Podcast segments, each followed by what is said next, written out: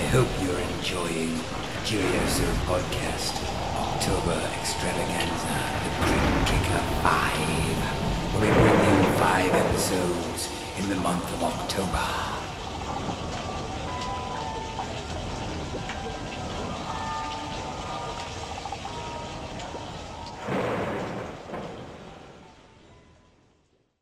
Verlaine Drinks by Antonin Artaud. There will always be whores on street corners, lost shells stranded on the stellar shores of a blue dusk which belongs neither here nor on earth, where taxis roll by like bewildered beetles. But they roll less than in my whirling head, the green gem of absinthe deep in the glass, where I drink perdition and the thunder of the Lord's judgment to roast my naked soul. Ah! how the tangled spindles of the streets turn and spin the fabric of men and women, as if a spider were weaving her web with the filaments of uncovered souls.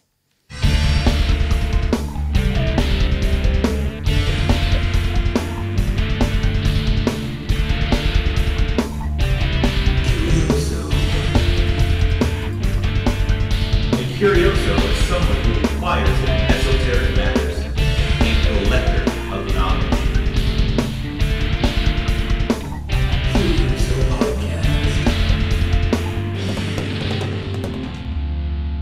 I'm Christopher Scarborough, And I'm Joe Taylor. and welcome to the Curioso Podcast. we are here today at the Curioso podcast to uh, to talk about absinthe. What else? Joe, are you uh, are you excited? Yes, I am. And also, we have a buddy here with us.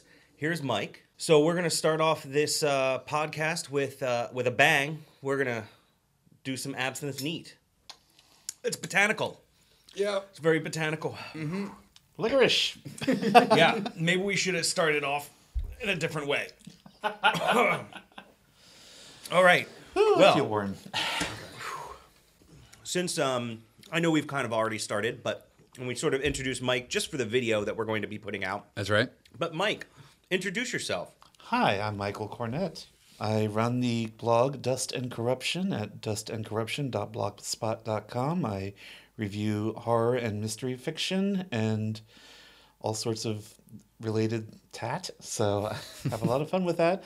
One of these days, I might even have my own podcast. We'll see how this one goes. right. Well, nice. we'll, we'll consider this a backdoor pilot. Okay. If that's Yeah. okay, yeah, we'll give it a shot. And and if you ever get it running, you are definitely welcome to promote it on here. And I I've read some Dust and, and Corruption, and I, I I like it a lot. It's Oh, very thank you. good. Yeah. And uh, we met Mike originally at our um Our live at our, show. our live show that we did about vaudeville. He came out and he was extremely loud and vocal. yeah, he was. Was I'm awesome. famous for that. Yeah.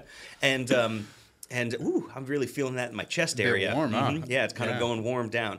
Um, so Mike was extremely loud, and we just kind of had some correspondence about the show, and he suggested a few things, and one of the things that he just suggested was absinthe, Yeah. and uh, and I thought that that would be a great idea since we do uh, do liquor episodes and beer episodes and drink and food sometimes, and. Mm-hmm.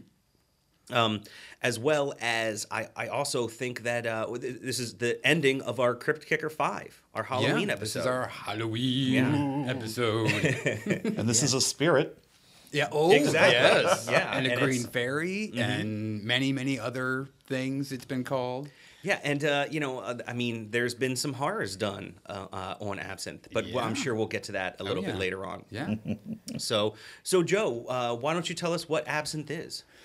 Oh man. Um, it's a drink that could possibly make you go mad. right. Well, okay. So the, the etymology most likely comes from the Greek word absinthion, which means undrinkable. Presumably because well, of we the just bitter we just proved that that's wrong. yes. Yeah.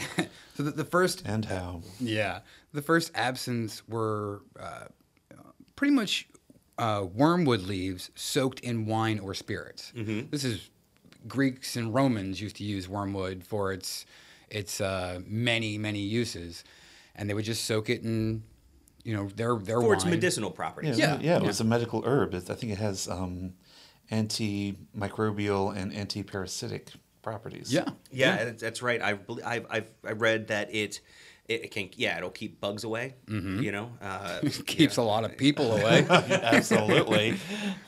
so even uh, your your old buddy Hippocrates, Hippocrates. oh Hippocrates. Yeah, Hippocrates. Yeah, yeah. recommended it for uh, rheumatism, anemia, menstrual pains. Uh, Pythagoras. That's what I use it for. Yeah, is that what you? Yeah. Uh, Pythagoras prescribed it for women during childbirth. Well, I- that's. I'd I like to see that. Yeah. Strung out on I absinthe. think, I think you're a alone baby. on that one because I don't think that I would. I've been, I have seen it, and I don't want to see it again. of course, we weren't drinking absinthe at the time. It might have made it easier on me. Right. Yeah. The Roman scholar Pliny the Elder called it absinthium in the first century AD. He stated it was to be given to champion chariot racers to remind them that even glory has its bitter side. He also prescribed it for bad breath and the elixir of youth. So you won't have stinky breath and you'll live forever if you drink absinthe. There we go. Now, are you saying that the that um that like they made absinthe back then No, fully, or you're just saying absinthium, the wormwood wormwood? Okay. The scientific name for wor- wormwood is Artemisia absinthium. Okay. That is the And that's what they use. yes, that is the family of wormwood, and there are many different species and uh, plants that fall within that absinthium realm. But the grand wormwood is Artemisia absinthium. Absinthium. Okay. Yes. All right. So, which is where absinthe gets its name from, obviously. Yes, Yeah. exactly. Because it's completely undrinkable. In the Middle Ages, wormwood was used to exterminate tapeworms. I I Yep. I feel like mine's gone already. I, I need to have another one back. Just give me another tapeworm. Um, so, uh, abs- absinthium, the, the wormwood plant, is in the daisy family, Okay. native to Europe. A it's a perennial plant, so year after year it'll keep coming back, and it contains terpenine thujone. Is that right? Thujone. Thujone. Thujone. Thujone is how Okay. I okay, I'm getting corrected twice. Thu- Thujone. Thujone. It's like the Joan. Right. Yeah, but, it's yeah, Thu- just all one word. right. Thujone. What spell it? T H U J O N E. Yeah. Yeah. The Joan. The Joan. The Joan. It's like a '70s like black exploitation movie. the Joan. That's right. Here comes the Joan. Thought to be a mind-altering component in absinthe, but in extreme quantities, Thujone is toxic and may cause hyperactivity, excitability, delirium, seizures, or even worse. Uh, wormwood oil, in its raw state, is considered a poison. Well, yeah, it's it's a neurotoxin, I think. Mm-hmm. Yeah, so in large large quantities, and um, y- I- we'll get into that a little bit later too, because we're going to talk about uh, why it has such a mystique because it was banned for nearly hundred years. Mm-hmm. Yeah. So, but unlike some of the alcohols that we've discussed, say like mead, where we really don't know the actual, you know, origin, you know, necessarily. I mean, we know generally where it comes from. But opposed to those was with absinthe, we know specifically the year and the person who created it. No, Oh, no, we Well, don't. I I disagree. What I we- disagree. No, what we were just saying Yeah. comes from the Greeks and the Romans using wormwood in They alcohols. used wormwood. Yes, yes, yes. But yes. it wasn't. They didn't. It wasn't called. It wasn't absinthe. Right. The the guy you're talking about, he was the first one to write down a recipe because you had but it's like moonshine, okay? Mm-hmm. If you take moonshine from, you know, the Appalachians, every family is going to have their own recipe. Every single They're family all still going to taste awful. True. True. However, they will all have the same desired effect, much like absinthe. So the guy who first uh, wrote down a, a recipe for moonshine and packaged it and marketed it wasn't the first guy to invent moonshine. I I, Right? don't, I don't know. Right? I don't know. No, I mean maybe. Same Yeah. with absinthe. But he called it something else. Wasn't the first guy to invent it.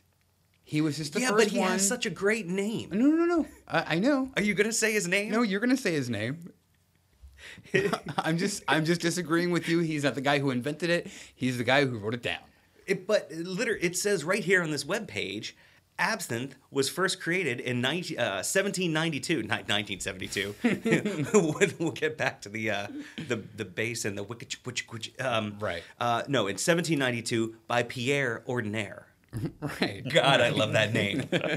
It's like Pepe Le Pew. I mean, he well, he was a French doctor. Yes, So yeah, it was Pierre Ordinaire. He was living in Switzerland, and uh, he decided to get the you know basically the the extract of the wormwood plant. So he made Mm-hmm. a tincture with it, and that you know he was trying to get the powerful healing you know uh, medicinal qualities out of it, Right. and made a tincture out of it. And uh, you know it says right here on this webpage he was the first guy, Joe. Evolution- I I mean, mean, we I- can agree to disagree. I don't know. I don't know. Mike could be the tiebreaker. But he knew how it was used as as a medicinal tincture from the Greeks and the Romans. That was a, it's a passed down thing. It's a family thing. In that region, people use the wormwood for that purpose. Applying guess, it to a recipe. I'm just saying, chocolate know, cake. I know, I'm just chocolate teasing you, cake man. is chocolate cake, man. I'm just- depends oh, on who. either way, Sara either Lee way- did not invent chocolate cake. I, I understand that. Either way, my only my point is is I just wanted to point him out. I know. with the fact that he is he is quoted as being the, He's the father of modern absinthe. Of- yes. Okay, well then let's let's There we let's, go. Let's We'll leave go it at with that. Whew, starting it off with a bang, an angry bang. that wasn't that wasn't angry. That was just a disagreement, and there's nothing wrong with that. Just give me more absinthe, I'll be fine. Okay, well we can move on to a to a, the next one if you'd like. Sure. Do you? Do you, okay. Are we going to be like? Are we going to have like a little history? Yes. Have a little drink. Let's- a little history. Have a little, drink. Let's Yes. do- yeah. I think that that sounds good to me. We got to keep it So- moving. All right, Mike. Uh, what do you want to do first? Uh, well, second actually. What would you like to do? Mm-hmm. Second, well, we did La Fée. Um, well, we'll just move down, move on down the line and do some Pacifique. Okay. Okay. And uh, Pacifique, that's one of the bottles that I just recently bought at, at our friends over at Dawson's Liquors uh, over in um, Severna Park, and Mm-hmm. Yep. they're they're one they're right on uh, B and A Boulevard in Severna Park. And uh, the gentleman who suggested this to me. Uh, basically, it's from Washington State. Now they, they say that they use a French recipe Right. that they have uh, acquired, and they recently started making absinthe. I believe maybe for about five or six years now, something Okay. like that. So this Okay. is a newer one. It's a but I relatively believe- young. I believe the Pacifique is our is at our highest level. Uh, what of alcohol content? Sixty-two percent. Uh, no, I believe. Yeah, no, the Lucid and the Pacific Pacifique Are both the are same? tied. Yeah, they're both So sixty percent. sixty-two percent, which would be how much proof? Uh, 120, Something like that. 110, 120. Glad someone here knows that because I don't. Well, it's basically what double, right? 124. Yeah. Yeah, Isn't- fifty-five percent is 110. So you Yeah. add that. It says right there on the label. Oh, or we can just Mike. read the label. Thanks, Mike. Yeah. the power of reading. So, are we going to try the drip method? Yeah. Do you guys want to do it that way? Yeah, Yes, absolutely. Yes. All right. Classic French drip. You put about an ounce of absinthe in the bottom of a glass. I guess that looks kind of ouncy. It's out. Well, we could, we we actually have a jigger, so we could actually Yes, check the ounce. Yes, we could actually do that. So we actually have two. well, let's try another Well, we- glass we'll and try that see what time. happens. Try it again. See if I eyeballed it correctly. Yeah, that was about half Is that ounce. hold on? Is that side the ounce, or is the other side the ounce? It's Isn't that the isn't that two ounce the top? Yes. So that's the Oh. two ounce. Okay, so that's double. So we can just split that. Which means I I eyeballed it about right. Yeah, I think you did eyeball it right. Yeah, that is that uh, with the with the jigger, the the bigger side is the is two ounce, and then the smaller side is one ounce. So was gonna say if you need Oh, we all bought sure. all of us, yeah, that's so funny. Okay, That's great. now I myself, I have to be honest with you, I'm a two cube kind of guy. You're a tube cube guy. I am a two cube guy. Yeah. you can have mine. I'm a no cube guy. You're oh great okay right. that's great. All right, this thing's a little delicate when it comes to the actual drip. I like the fact that Joe actually went to Pier One Imports and bought a very nice uh, absinthe dripper. Yeah, I'm. I was. I walked or in. and- sangria dripper. What I mean, what really whatever kind of dripper you'd like to use it for. yeah, I mean it's gonna work. Yeah. You know. Um, so we're gonna we'll talk a little bit about the French method. So yeah, just uh, Mike, go ahead, Mike. You're- Well, this is the classic French method where you pour in an ounce to an ounce and a half of absinthe in a glass. And a lot of times they have specially made glasses that have a little bulb at the bottom that you just pour it into and you have, know how much is necessary. The French would actually um, use just plain water and they would leave it up to you to decide how much water. Mm-hmm. They would bring you the glass of the absinthe with a carafe of water and a little dish of sugar cubes and a spoon. And you decide how much sugar you wanted, how much water you wanted to use, you know. And they, they disdained people who um, drank it neat. That was considered. Really? oh, that was like we just did Yeah. at the top of the, at the top of the hour. That was yeah. considered fit for barbarians. Oh so- yeah, yeah. Can you pull the spoon over just a little bit so you Get that sugar? The, the drip? Yeah. Sorry. Yeah, but um, yeah, the modern craze for lighting the sugar cube on fire and then lighting the absinthe on fire. They call that the Bohemian method, although that's something that was probably never even anywhere near Bohemia. It was Yeah. just Right. Yeah. Is this yours, Chris? Uh, sure. Yeah. So you wanna- absolutely? Yeah, we can. s- Yeah, give it to me first. I'm I'm good with that. Absolutely. We'll, s- we'll long and slow. That's the yeah. That, everything that I've read about this, you you let it drip long and slow, so it gets really you know in there. Now And it gets nice and milky, and that's that's what the the The Louching. louching, yes, which uh, apparently means cross-eyed. does it really? Yes. Like disco? Oh wait, we're not allowed to say that anymore. um, so uh, okay. So uh, does anybody know why it louches?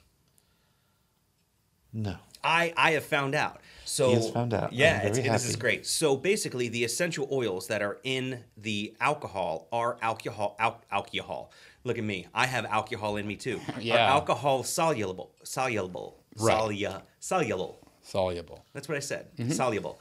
Uh, however, when you start to drip water into it and it mixes with it, they are not water soluble. So uh, henceforth, you get the the louching. So basically, they don't they don't like to you know mix together. Right. So Thus that's why you get the cross-eyed. louching. hmm Nice. Yeah. So that's why that works. That works very nicely. Yeah. I think that should be good, don't you? All right. I think everything's done. Just give me a good stir, Joe, if you would. Mm-hmm.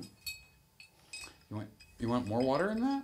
Because it should have a little bit more water. It should be one one part. All right, all right. Well, One give, part- give me a good squirt. Go ahead. Unload her. Because it should be one part um, absinthe to four parts water.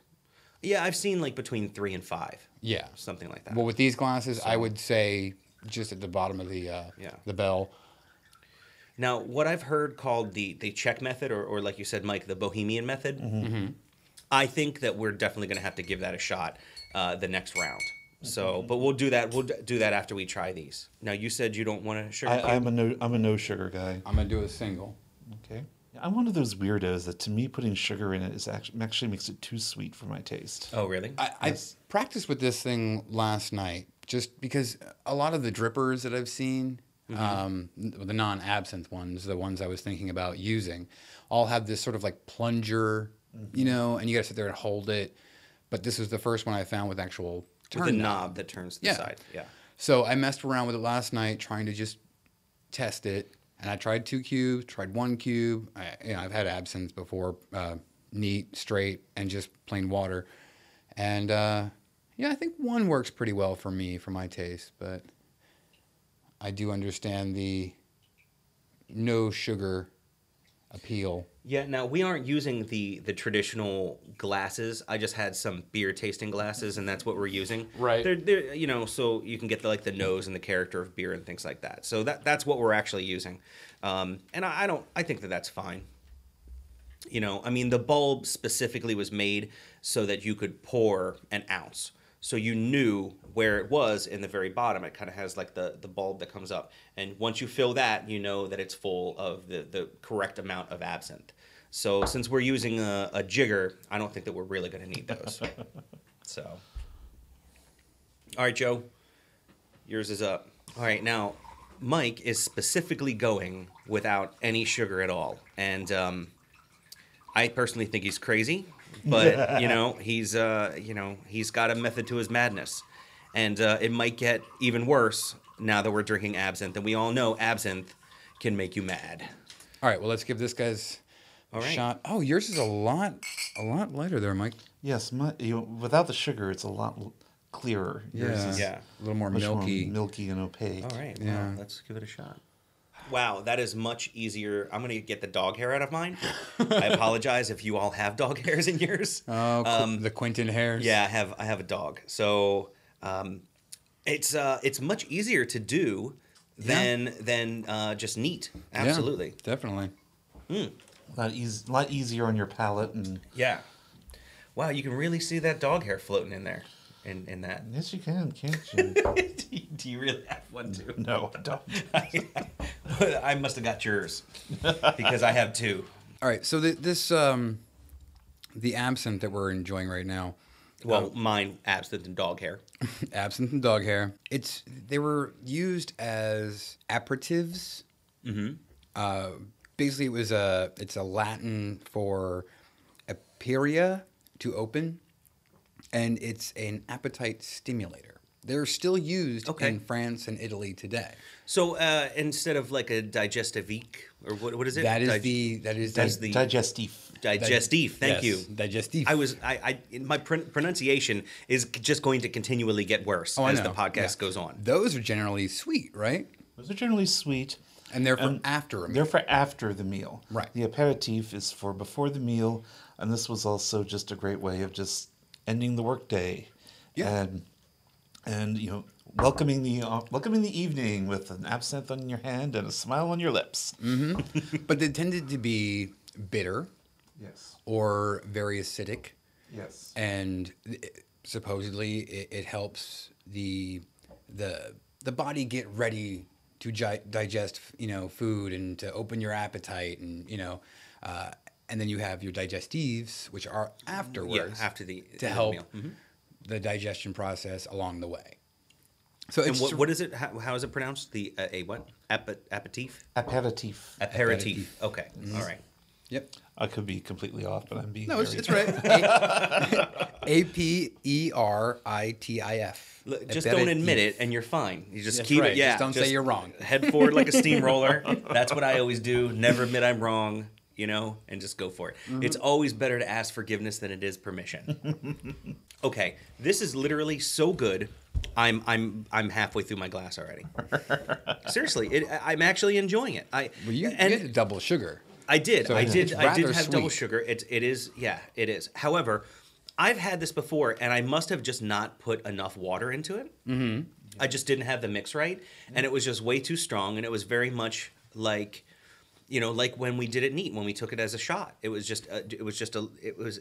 You know, just too bitter for me. But for, for some reason, during this podcast, and it might be the fact that I'm I'm sharing it with some uh, fellow cocktail lovers and, and some friends, I'm enjoying this so much more than I ever have. Just to touch on something I talked about before, in 19th century France, the um, around four to five o'clock to six o'clock in the evening was known as le vert, the green hour, oh yes yeah because that's when everyone would leave work, they'd head to the local bar and order their evening absinthe to kick their evening off. Yeah, it was it was kind of like happy hour, mm-hmm. um, but with the lovely you know green fairy tagging along yeah, with, with, the, you. with the yeah, everything has a green tint. Yeah. So uh, let me let me ask uh, both of you because I, I couldn't necessarily find this in my research, but would would this be something that you know, like we were talking about? You said it's an aperitif. Um, is this something that you would drink throughout the entire night generally, or or not necessarily? Would it be more of like this is to kick you off? This is your first drink. I think traditionally it was Just to kick you off. yeah to start your your your evening, and It's- then as as time went by and it developed this mystique and this this aura of the forbidden about it that people you know there were a bunch of the decadents um the artists and poets who started chugging this stuff like there was no tomorrow. Right. And with you or know, without ice and with or without ice sugar whatever. And, Right. and it became you know associated with all this sin and debauchery which of course was partly a cause and part partly an effect. Yeah, yeah. it's hard to tell which which came first was the people the reputation or the people indulging. So I hate to bring this up again, but uh, when you know people mention hair of the dog, this is not what I was expecting. Can I have the absinthe spoon? Maybe I can try and sift this out. Well, let's talk a little bit more about uh, Dr. Ordinaire's recipe. Uh, it most likely included the following herbs wormwood, anise, hyssop, which I don't even know Hyssop. what that is. Hyssop is- Hyssop is it like hiccup. hyssop. dittany, sweet flag, melissa, which is a type of mint. It's also my sister. That's true. And varying amounts of coriander, veronica, chamomile, parsley, and even So there's two spinach. girls in this, Veronica and Melissa. Heck yeah, that sounds like a party. It's a party. so yeah, basically it's it's it does. It has a lot of botanicals in it, and Mm-hmm. those are all different botanicals that can be in it, uh, right, To but this flavor is, it. This was uh, Dr. Ordinaire's Oh, his specific recipe. his recipe. See Okay. what I'm saying? Yeah. Mhm. Different family recipes, different recipes. Well, yeah, and that, that's the thing is that it has changed, and so Mm-hmm. so basically you you have the the different flavorings, right? That that's what gives absinthe its color because of the the botanicals that you put in it. Mm-hmm. Right. That's what gives absinthe its you know uh, it, it's it's you know its body, its flavor. Yeah. You know. Yeah. And there's a lot of there's a lot of knockoff absinthes. There's a lot of absinthes that are ah, ah, I've done my research on that one. there are some that are just made with spirits like grain alcohol and then all the coloring and flavoring is added. So Well, that's the other thing too is that I've read that if your absinthe is like a neon green, kind of like La Fée that we, you know, cracked open. Right. But I've read a little bit about La Fée, and they seem like a, a pretty decent company. Yeah. Yes, they are. They do have a rep. So Yeah. good so rep. yeah. But they basically the, the if it's like a neon green, it's if it's an extremely bright green, Mm-hmm. that typically means that you have you know, Additives. additives like Right. dyes. You've just put dye like you know uh, made up dyes into it instead of using botanicals to, to color it. Mm-hmm. Right. So Hyssop is a herb. Um, it's an antiseptic, cough reliever, and expectorant. So probably made a nice primitive cough medicine. Yeah, I, I've, and you know, I also want to mention that thujone, which is the the active ingredient in, you know, Quote unquote. yeah, quote unquote. I- I'm actually physically quote unquoting with my fingers right now. I'm giving air quotes. uh, You know, that is in absinthe is related to menthol. yes. So it's it's very close to menthol. Well, that's why they added a lot of mint. You know, in a lot of the recipes, you'll Mm-hmm. find mint as well, or relatives of the mint. Yeah, it has a very anise flavor, a very a very minty flavor. Mm-hmm. It's it, it is very uh, very breath freshening, Right. you know, if you will. And if that goes all all the way down you, you know, I could imagine that would help in your chest, you know, as well, uh, as well as the alcohol. Right. I mean, it turns up in tons of other products. It's found in Vicks Vapor Rub. It's Va- found. I, I believe that's Vapo rub. oh, sorry, Vapu Rub. Va- Vapo. It's Vapo, rub. sorry. Uh, it's also in perfumes. So. Yeah, thujone is found in perfumes a lot. Yeah. Yeah, because of the of the smell. Uh, also, I wanted to mention that there are other other herbs b- besides the the wormwood that has thujone in it. You have you have uh, sage has it in Mm-hmm. There. I believe there's a few others, but uh, sage is, is one of the large ones that kind of just popped off the top of my head. Coriander, tansy, tarragon. They also contain decent amounts of thujone. Well, sounds like Thanksgiving. yeah, it does. Yeah, it's not the uh, tryptophan; it's the thujone that makes you Ooh, go yeah. wacky. Like that Thujone high from the turkey. right. That's what I want. I want a thujone uh, thujone tryptophan. Injected turkey. yeah. yeah. We'll just instead of marinating the turkey with any, we'll just use absinthe. Absinthe. Absinthe, Yeah. yeah, yeah have, have, have, Absinthe have nice green turkey. turkey. Be like green eggs and ham. Kind That's of. why yeah. it's green. Yeah. Mm-hmm. See what you're doing to us, Dr. Seuss? All right, so thujone is actually believed to trigger inexplicable transformations in the mind. For more than two centuries, absinthe drinkers have reported perplexing shifts in sensory perception, as well as extreme clarity of thought and vast improvement in cognitive and creative abilities. There have been many, many studies of, of the effects of wormwood over the years. In 1916, they did one, found no conclusive effects.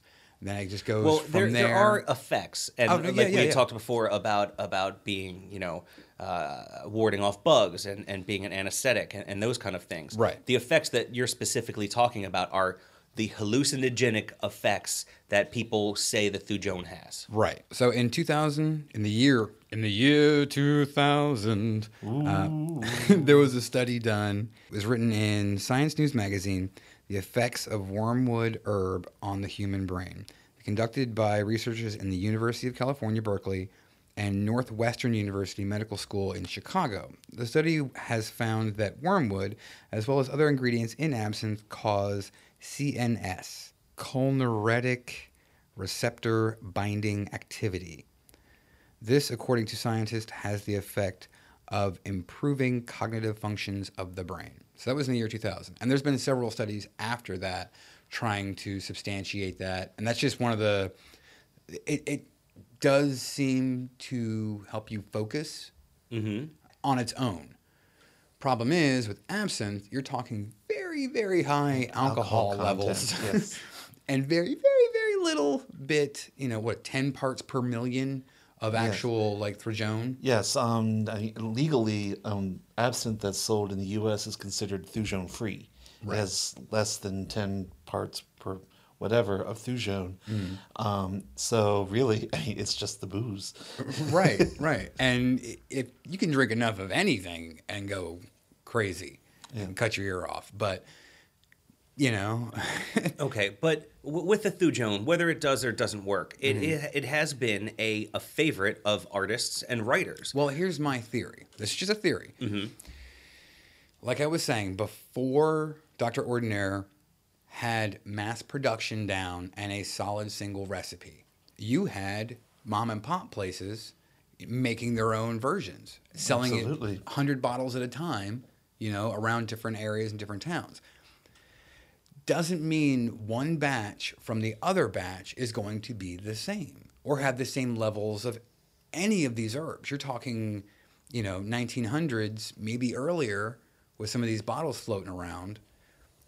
Some of the contents that I've read, possible levels of a, you know, 100, 150 uh, milligrams per bottle of Thujone. Yes. Possibilities, you know? Oh, yeah. So there could be substantiated reason for people seeing things or, or having these sort of mind altering effects. Yeah, one thing I came across when I was doing research myself was um, speculation that some of the mind altering effects were really just due to um, poor quality control. Exactly. Heaven knows what was in that stuff. Yeah. kind of like bathtub gin during prohibition that kind Absolutely, of thing yeah. you know moonshine you don't know and and that that can still happen today there are, Oh, yeah. are, are are some people that don't you know you can buy it if you buy absinthe from a back alley it it you know can be just as bad as buying moonshine or or pruno you know Yeah. like the toilet wine you know from prison and stuff Right, Oh, exactly. When absinthe was outlawed, there was actually a thriving absinthe moonshine industry going on in Switzerland and the, and other areas uh, way up in the Alps. So heaven knows what they were using. Yeah, and that's where they were they were able to skirt the law that way. Absolutely. You know, and they'd ship it down in, you know, old crates and random places. So it, it's hard to mention where we should go from here because we have lots of things to still talk about. We have uh, the reason why absinthe rose uh, during the 1700s. We have the reason why, uh, it, well, I'm sorry, uh, you know, between like the 1800s and the 1900s, why it was banned. You know, uh, so I mean, uh, let's let's let's go through some of that. Okay. So, so uh, during the 1870s, one of the reasons why I've I found that the bloop, bloop, bloop, bloop. Joe's just trying to get the last little bit of absinthe and sugar out of his glass. Yeah, just because we. Uh, during the 1870s, uh, there was a blight on, in the French vineyards. So they it basically what happened was, you know, you, you didn't have a whole lot of grapes. Uh, when you don't have a whole lot of grapes, uh, you you can't make a whole lot of wine. Mm-hmm. And uh, in, in in in France, when you don't have wine, you know, people have a tendency to get upset. Uh, Mm-hmm. And you know what? Just ahead. to No. interrupt you real quick with Mm-hmm. the, the wine thing. Most of the wine grapes they have now Yeah. in, in France come from California. I've heard that as well. Yeah. Yes, Yeah. because of the I don't remember the name of the disease that hit the grapes in, mm-hmm. in France, but they were able to grow them out in California.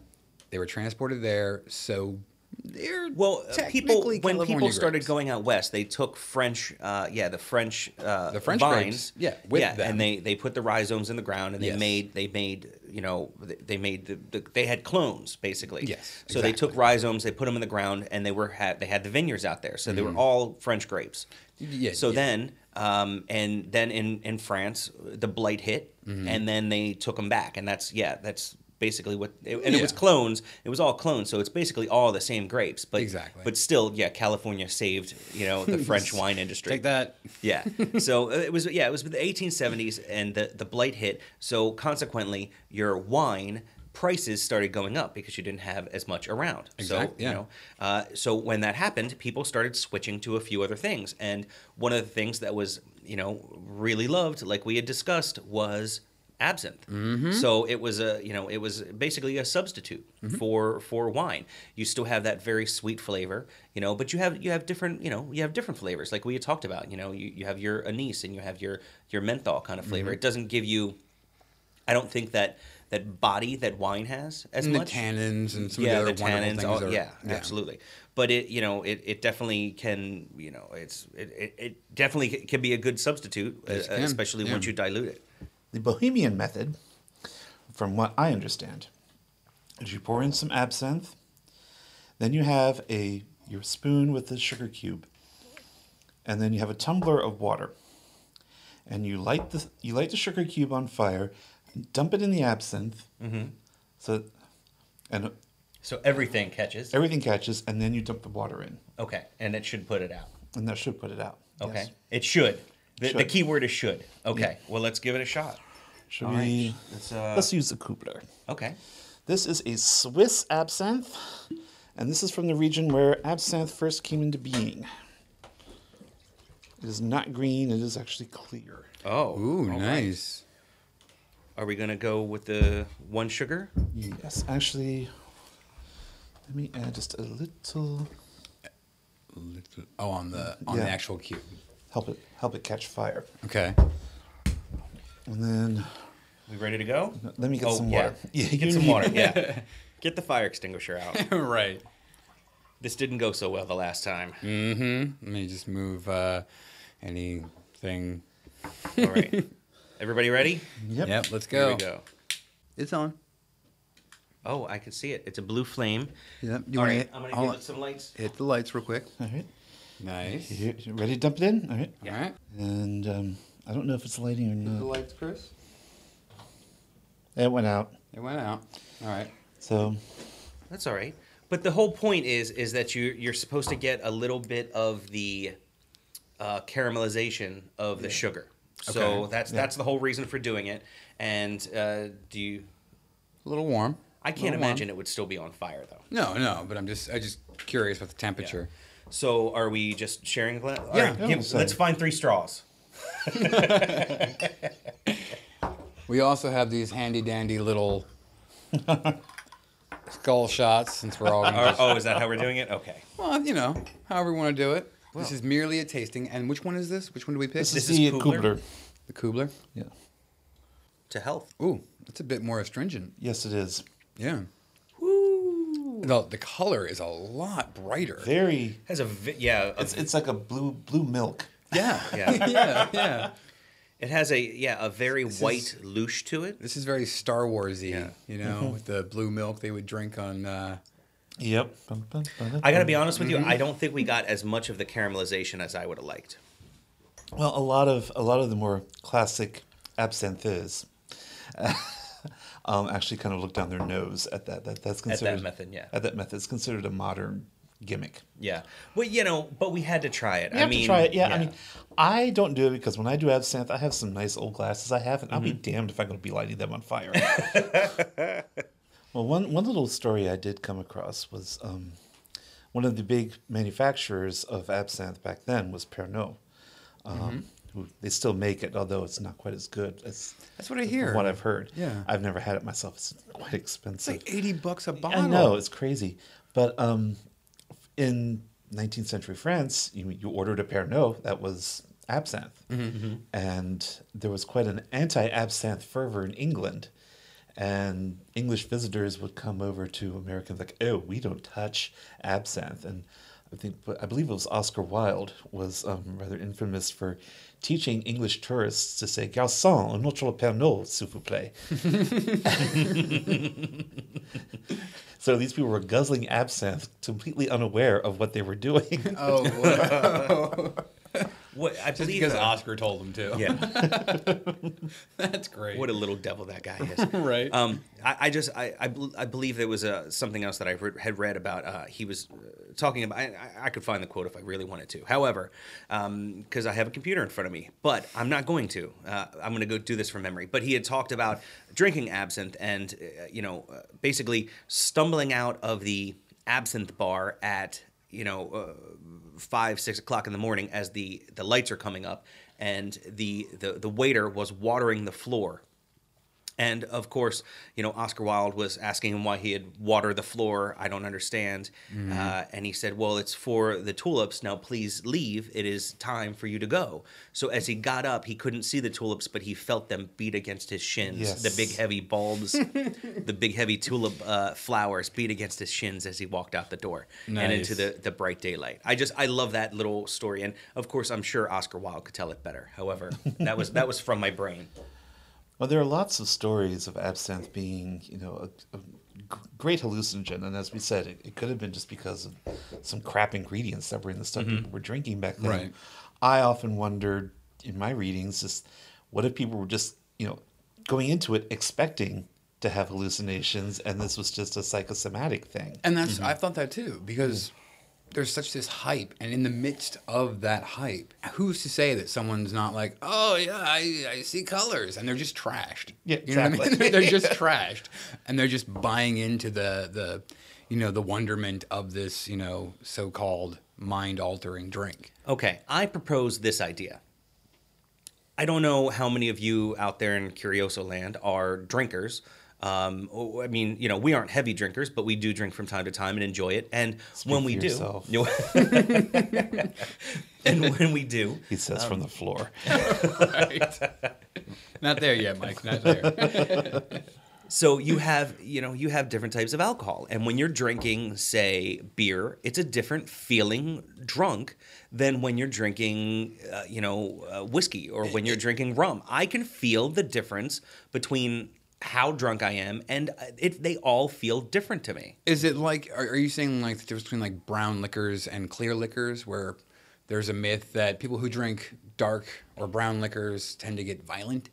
No, that's not what I'm saying at all. I don't care for that myth whatsoever. You, it's the same kind of thing. No, well, I guess so. But, but what I'm saying is that when I'm drinking rum, I can feel like I'm rum drunk, and you know, Okay. and when I'm drinking whiskey, I can feel I can feel the difference you're between just them. okay. You're just saying that the the styles or the feeling is different I- for different exactly what I'm saying. Yeah, Okay. To me it is. I, you know, or when you're drinking beer, you know, and it might be, you know, like Mike was saying that it's psychosomatic, and it's just ha- like this is how I act when I'm drinking beer. Mm-hmm. Well, or and this is how I act when. I, but There's with- also the way your body processes the alcohol. Yes, mhm. Where if you do something like beer, which tends to be, you know, typical five to seven, sometimes you can find a nine or a 12% alcohol beer, Mm-hmm.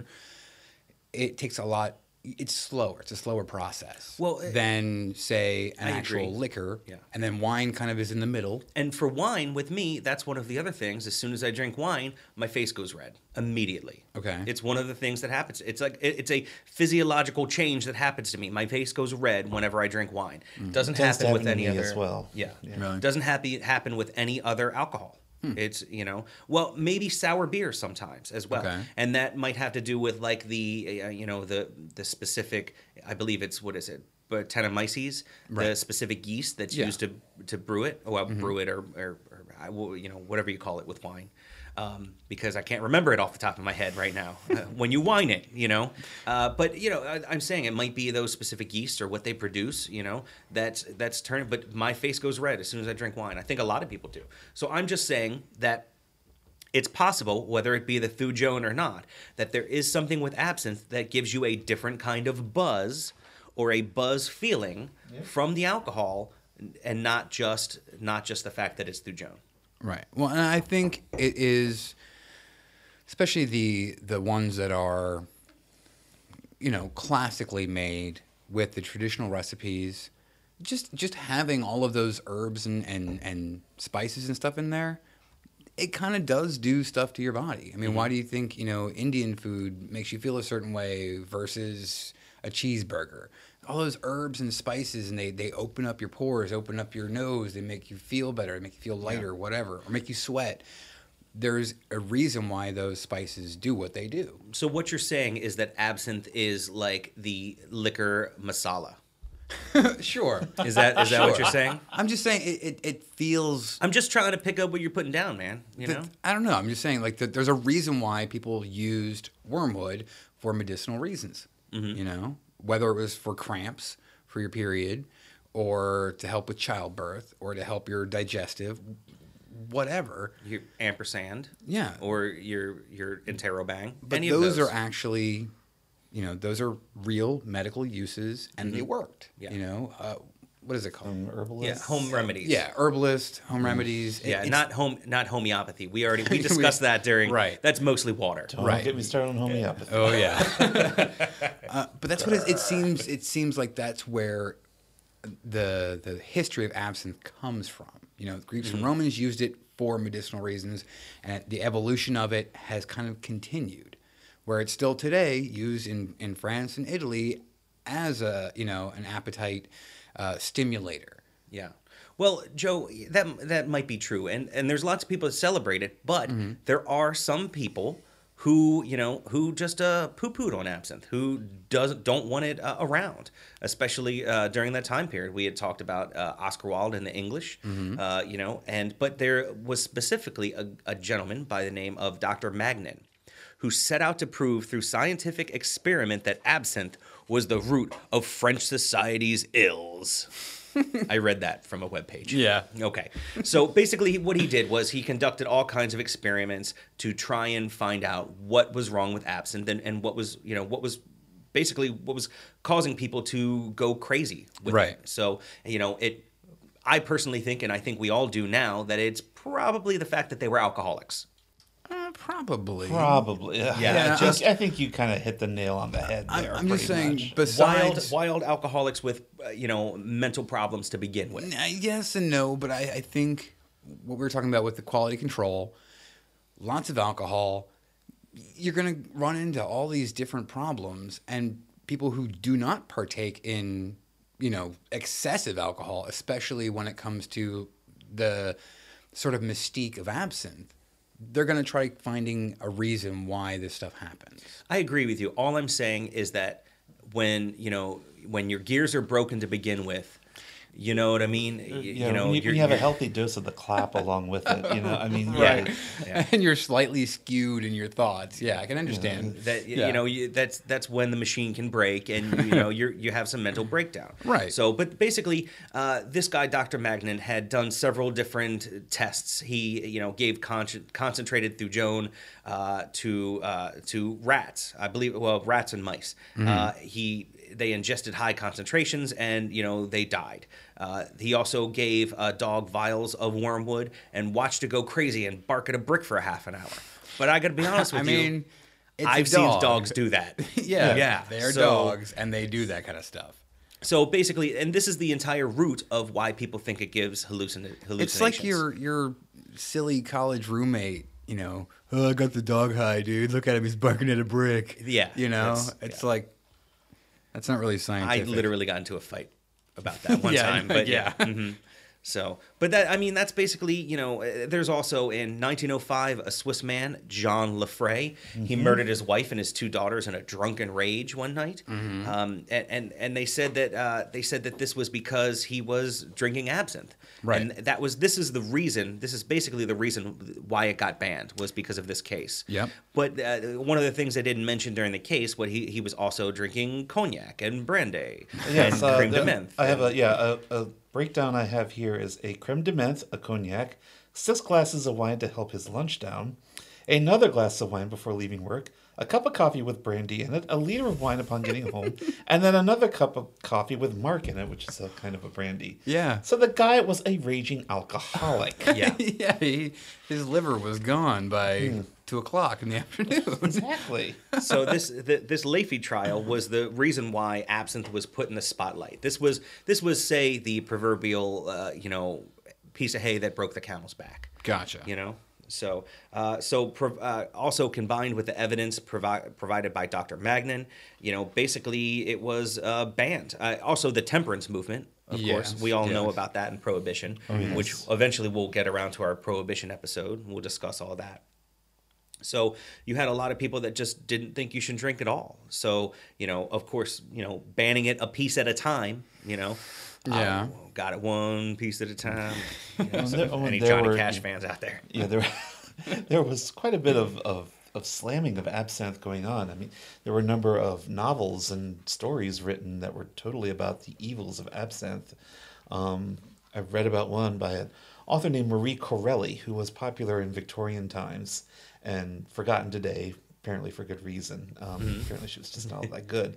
But she wrote a novel called Wormwood, which was all about the destructive power of absinthe and was just very preachy and all that. And of course, we try to read today, and we're like, oh my God, this is awful. But it just fed into the public feeling at the time yeah. that this was an evil, evil thing. Yeah, but you could say that about any sort of alcohol at the time, A- A- and people absolutely, yeah. still do. And well, people did. That's the whole temperance movement. Yeah. that's the It's- entire idea. You know. It wasn't about temperance; it was about banning. Tem- Real temperance is, you know, okay, I'm not going to have that next drink. I'm gonna, right, Mm-hmm. right, you know, exactly. something like that. You know, their temperance was mm, you don't drink at all. None. Yeah, yeah. You go home and drink water and sing hymns. Well, and like we know, you know, abstinence doesn't really work. So I mean, there people are gonna find a way. They're gonna make some moonshine. They're gonna make pruno. They're gonna make whatever they can make, you know, and and and they're gonna try that. So uh, eventually, uh, after about a hundred years, absinthe has basically been reopened in every country. You can you can have it in almost every country. Yeah. Well, I mean, just the some of the stuff, uh, some of the paranoia extended up into modern times. Um, there was a book called Absinthe: The Cocaine of the Nineteenth Century, which I started to read a while ago. A friend of mine had given that to me. It came out in like the early to mid '90s, and this was just so. It was so anti-absinthe. that It could have been written in a hundred years earlier. It was just all about how it was a hallucinogen and it was addictive and it destroyed your brain and all this sort of hmm. stuff. I'm reading this like, what the hell? Th- you know, I mean, I've had absinthe before. I'm not addicted. I mean, I'll go for weeks or months without touching this stuff. you Right, know? right. And I hallucinations, oh, no. And I start researching it, and it turns out this came out like a few years before all the other research was done that showed that no, wait, there's not as much thujone as we thought. Yeah. And to get that amount of thujone to affect you, you'd have to drink so much absinthe, you'd be dead from Yeah, alcohol it's like poisoning. Eight, eight bottles or Yeah, something. Nine so- bottles of you know the full absinthe at So- 110 proof. Yeah, so it was just ridiculous, and it was based on outdated research. Yeah. And I threw it in the trash can. And that's what you do with outdated research. exactly. Yeah, I have uh, here a study that uh, it's a absinthe from 1915, and it was uh, a, also uh, a modern absinthe produced uh, from 1990, uh, 1988, and they were basically testing the absinthe level levels with um, a gas spectrometer. You're talking like you have alcohols with like 70% alcohol or 140 proof, or between like 80 to 100 proof uh, are, are normal like whiskeys and vodkas. So you have a much higher alcohol content, but your your thujone level is really the same as the stuff that 2004 when its absence started coming back. They're the same levels. So y- Right. you know you don't you, you don't have any more thujone Well- back then, even though people say that that's that was what was hallucinogenic about it. Right. And the, well, at least here in the U.S., the Food and Drug Administration pretty much, they consider thujone as a very minor psychoactive chemical in the U.S., uh, similar to chocolate, caffeine, and those substances are regulated by the FDA. Mm-hmm. So, and they're allowed in other foods and, and products here in the U.S. Well, you're gonna eat it. if You're gonna have it if you eat sage. Exactly. You know? Uh, as of 2007, the regulations on the sale and possession of absinthe in the U.S. were relaxed, with several foreign and domestic brands approved by dis- with distribution. uh, American Absinthe Distilleries, and yada yada yada. So you're you're you're saying from like the '60s and '70s, you could still find it with loopholes in Mm-hmm. in the laws. By 1990s, the ban was pretty much released, so you could get one or two little things in, but they were still strictly regulated with the th- thujone levels. And I, I've also read a lot about people who you know went over to Europe and they would bring two, three bottles back, and that they, Exactly. you know, unless you had a very, very strict customs agent, you Mm-hmm. know, he was going to let you have those. Right. But by the year 2000, it was pretty open, and then they have been relaxing It's it. kind of been levels of it since it was like one in 2004, another in 2007, and really now like it's, it's almost like the floodgates are kind of open. yes, uh, There- there still is regulation where you can only have X amount. I think the standard is 10 milligrams per, uh, you know, million per parts per million or Yeah. whatever. Mm-hmm. So basically, it's very insignificant. Mm-hmm. You know, the the actual amount of thujone you're going to get. Well, I also wanna mention- like eating a, a muffin or something Yeah. with fennel or star anise. You're going to get a little bit of that in there. Yeah. But it's not going to make you see It's like the opium in a poppy seed bagel. exactly. Yeah. exactly. I also wanted to mention that there's you know there's different color absinthe. So you you you, you can not only have the green, but there's certain people that they don't necessarily dye it red, but they can use botanicals to dye it red. They can you know, but they, some people just literally do dye it red. Uh, you also have uh, some blue absinthe that I've seen come out of Switzerland. Uh, you know, we, we I mean I think people have used like lavender and things like that in it before Yeah. to give it that blue tint. I've al- I've also seen a few orange absinthes, but one of, one of the things I wanted to mention is when you have that really bright red absinthe that I've seen, I saw one called Rogue and a few others. You you know some of these dyes that they use to turn it that bright red, mm-hmm. uh, you know they might be approved you know in another country or you know somewhere else, but when Right. you know Czechoslovakia, but when they're or the Czech Republic, and then when they're brought over here, mm-hmm. they're you know that red dye is not allowed Well, it's like that. Um, or not approved by the FDA. So It's like that iron soda we had, Irn-Bru, Urn Brew. yeah, Yeah. One of the chemicals in that is highly carcinogenic. yeah. hmm But it's okay over there. Yeah. Here, it's not. Well, they, I bought it in an American grocery No, store. no, no. But so, I'm saying you know, production wise. yeah, pr- production. It's production wise. yeah. You can sell it here. Yeah. Yeah, they don't care. But in production of a soda like that, you can't have it. You know what I mean? Yeah, and it's gross anyway, so that's all right. It is pretty gross. I mean, it went okay, I guess, with the haggis, but Right. you know, you know.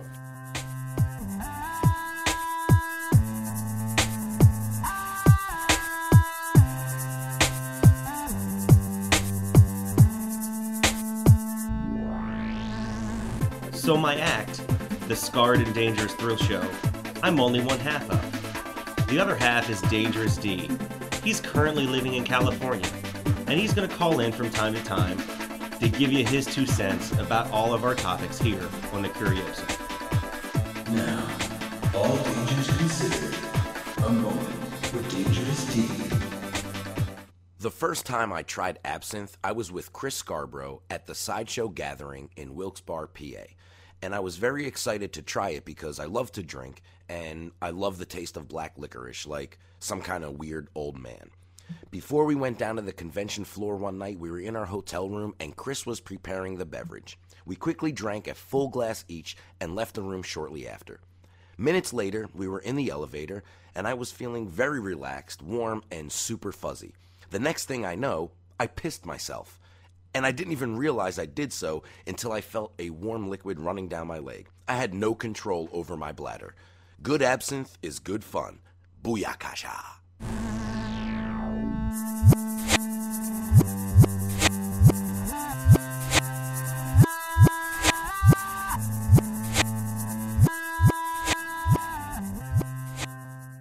All right, what's the next drink, fellas? Well, we're down to either the lucid or the absinthe. Hmm, well, all right. So let, let's before we really start picking one, Oh, let's we also have decide what method we're going to do. Okay, So yes. we've we have tried the uh, the traditional drip method. Right. Okay. Um, we have tried the Bohemian method, where Mm-hmm. we where we light it on fire. We've tried it uh, uh, the, the having it neat. So we have the glass and the glass method. It's, Okay. it, I think it's very similar to the drip method, but basically you, you take your glass, All right, hold on, let me get this. And then you just sit that right inside. It's a very pleasant light green.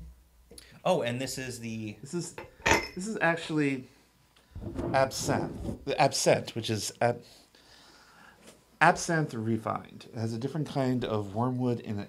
Yes, it's actually so it's not grand wormwood. no, No. no, it's not. It is. This was legal when this was not. Ah, yes. The Absente is the first legal recipe in the U.S. from 1912. Oh, really? Because, and the loophole is, is they used Artemisia abrotanum, which is baby wormwood. There Oh, is so it's not grand wormwood. There is Okay. in it. It is a very mild amount of thujone, Mm-hmm. but apparently it is also a very light, bitter flavor.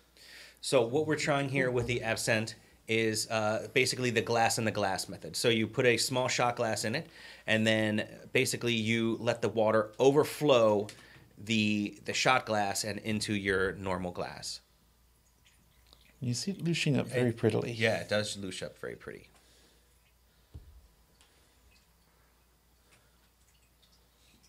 Now I think we're gonna try this Mike's way and uh, without any kind of without any kind of sugar this time. We're just gonna give it a shot. How much do we need? I don't know. What do you say? Think you're about good there? Might be. I think we're about good there. And then when you're done, just get your shot glass out and uh, let's give that a try. You can always you can really smell the anise in this. Yeah. Oh, it's it's very strong. Well, to health. Vault Santé. Hmm. It's not as bitter. No, it's And not. that, so this is what I'm saying. There's a lot of uh, star anise, peppermint, angelica, and a bunch of other classic herbs and spices. Mm-hmm. But because they use the the baby wormwood, yeah. it's not as bitter. So it's a But it's there's- a wormwood that's related to the grand wormwood, but it's it's it's different. It's in the same family. And I think this is what sold me on not using so much sugar. This is something that really I don't think requires a lot of sugar. No, it doesn't. No, this is it's very easy to drink. You know, a lot of this, um, but it's 110 proof. And the one of the things that I found was from the Wormwood Society, wormwoodsociety.org, says it's not an authentic absinthe because they use the baby wormwood, where authentic traditional absinthe only uses the grand. okay. So, but also according to barnivore.com, the Absente uh, is vegan friendly. Oh, well, that's good. Yeah. Uh, I don't know how it wouldn't be vegan friendly, but apparently there are some that have Well, apparently in the lucid, there's you know some Cats. cats, in there. So you know, Right? specifically, it's wormwood that gives it the flavor. Even though we say it has an anise flavor, it's not anise in there, right? No, it's a nephew. Hat. the cane pulled me off stage. God damn you, Joe. right? I mean, they don't use anise. Mm-hmm. They do use anise. So that's what. Yeah. Yeah, a lot of other anise flavored liquors rose to popularity after this was banned. Mm-hmm. It's really things, anisette and other things like that, really kind of owe their popularity to the banning of absinthe. So the anisette would be used in cocktails and things like that instead of absinthe, like they do now. So they would Yeah. use that because it was actually still legal. And it still falls in that aperitif, ap- aperitif, Aperitif, aperitif umbrella says the pretentious little aesthete. right exactly uh, for that appetite stimulator mm-hmm. because the, the bitter you know star anise and that licorice flavor i- it's all in that same realm mm-hmm. so when this got banned and everybody was doing hush hush and underground people are still making it but the, what you know ended up coming out of that were all these other drinks You know how you know you have certain flavors when you say, "Oh, it's anise flavored." Some people don't know what anise is, right uh, and you say, "Oh, well, licorice."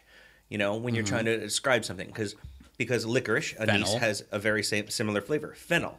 There's also star anise, right and what I think is is amazing about each and every one of these, none of these are the same family. Mm-hmm. Licorice anise, fennel, and star anise are from completely different families, yet they all have the exa- exact same um, profile, flavor profile. Okay. So I just thought that was a neat thing to, to mention. Yeah. You know, uh, the the star anise, uh, it, it it's ba- basically from the inside of a fruit. You have uh, fennel, which are actual seeds, uh, and then you have um, anise that comes from uh, roots and other things, and then you have licorice, which can be used the the entire plant. So I just thought it was very neat, you know, to, to mention. You know, you you have all those same flavors.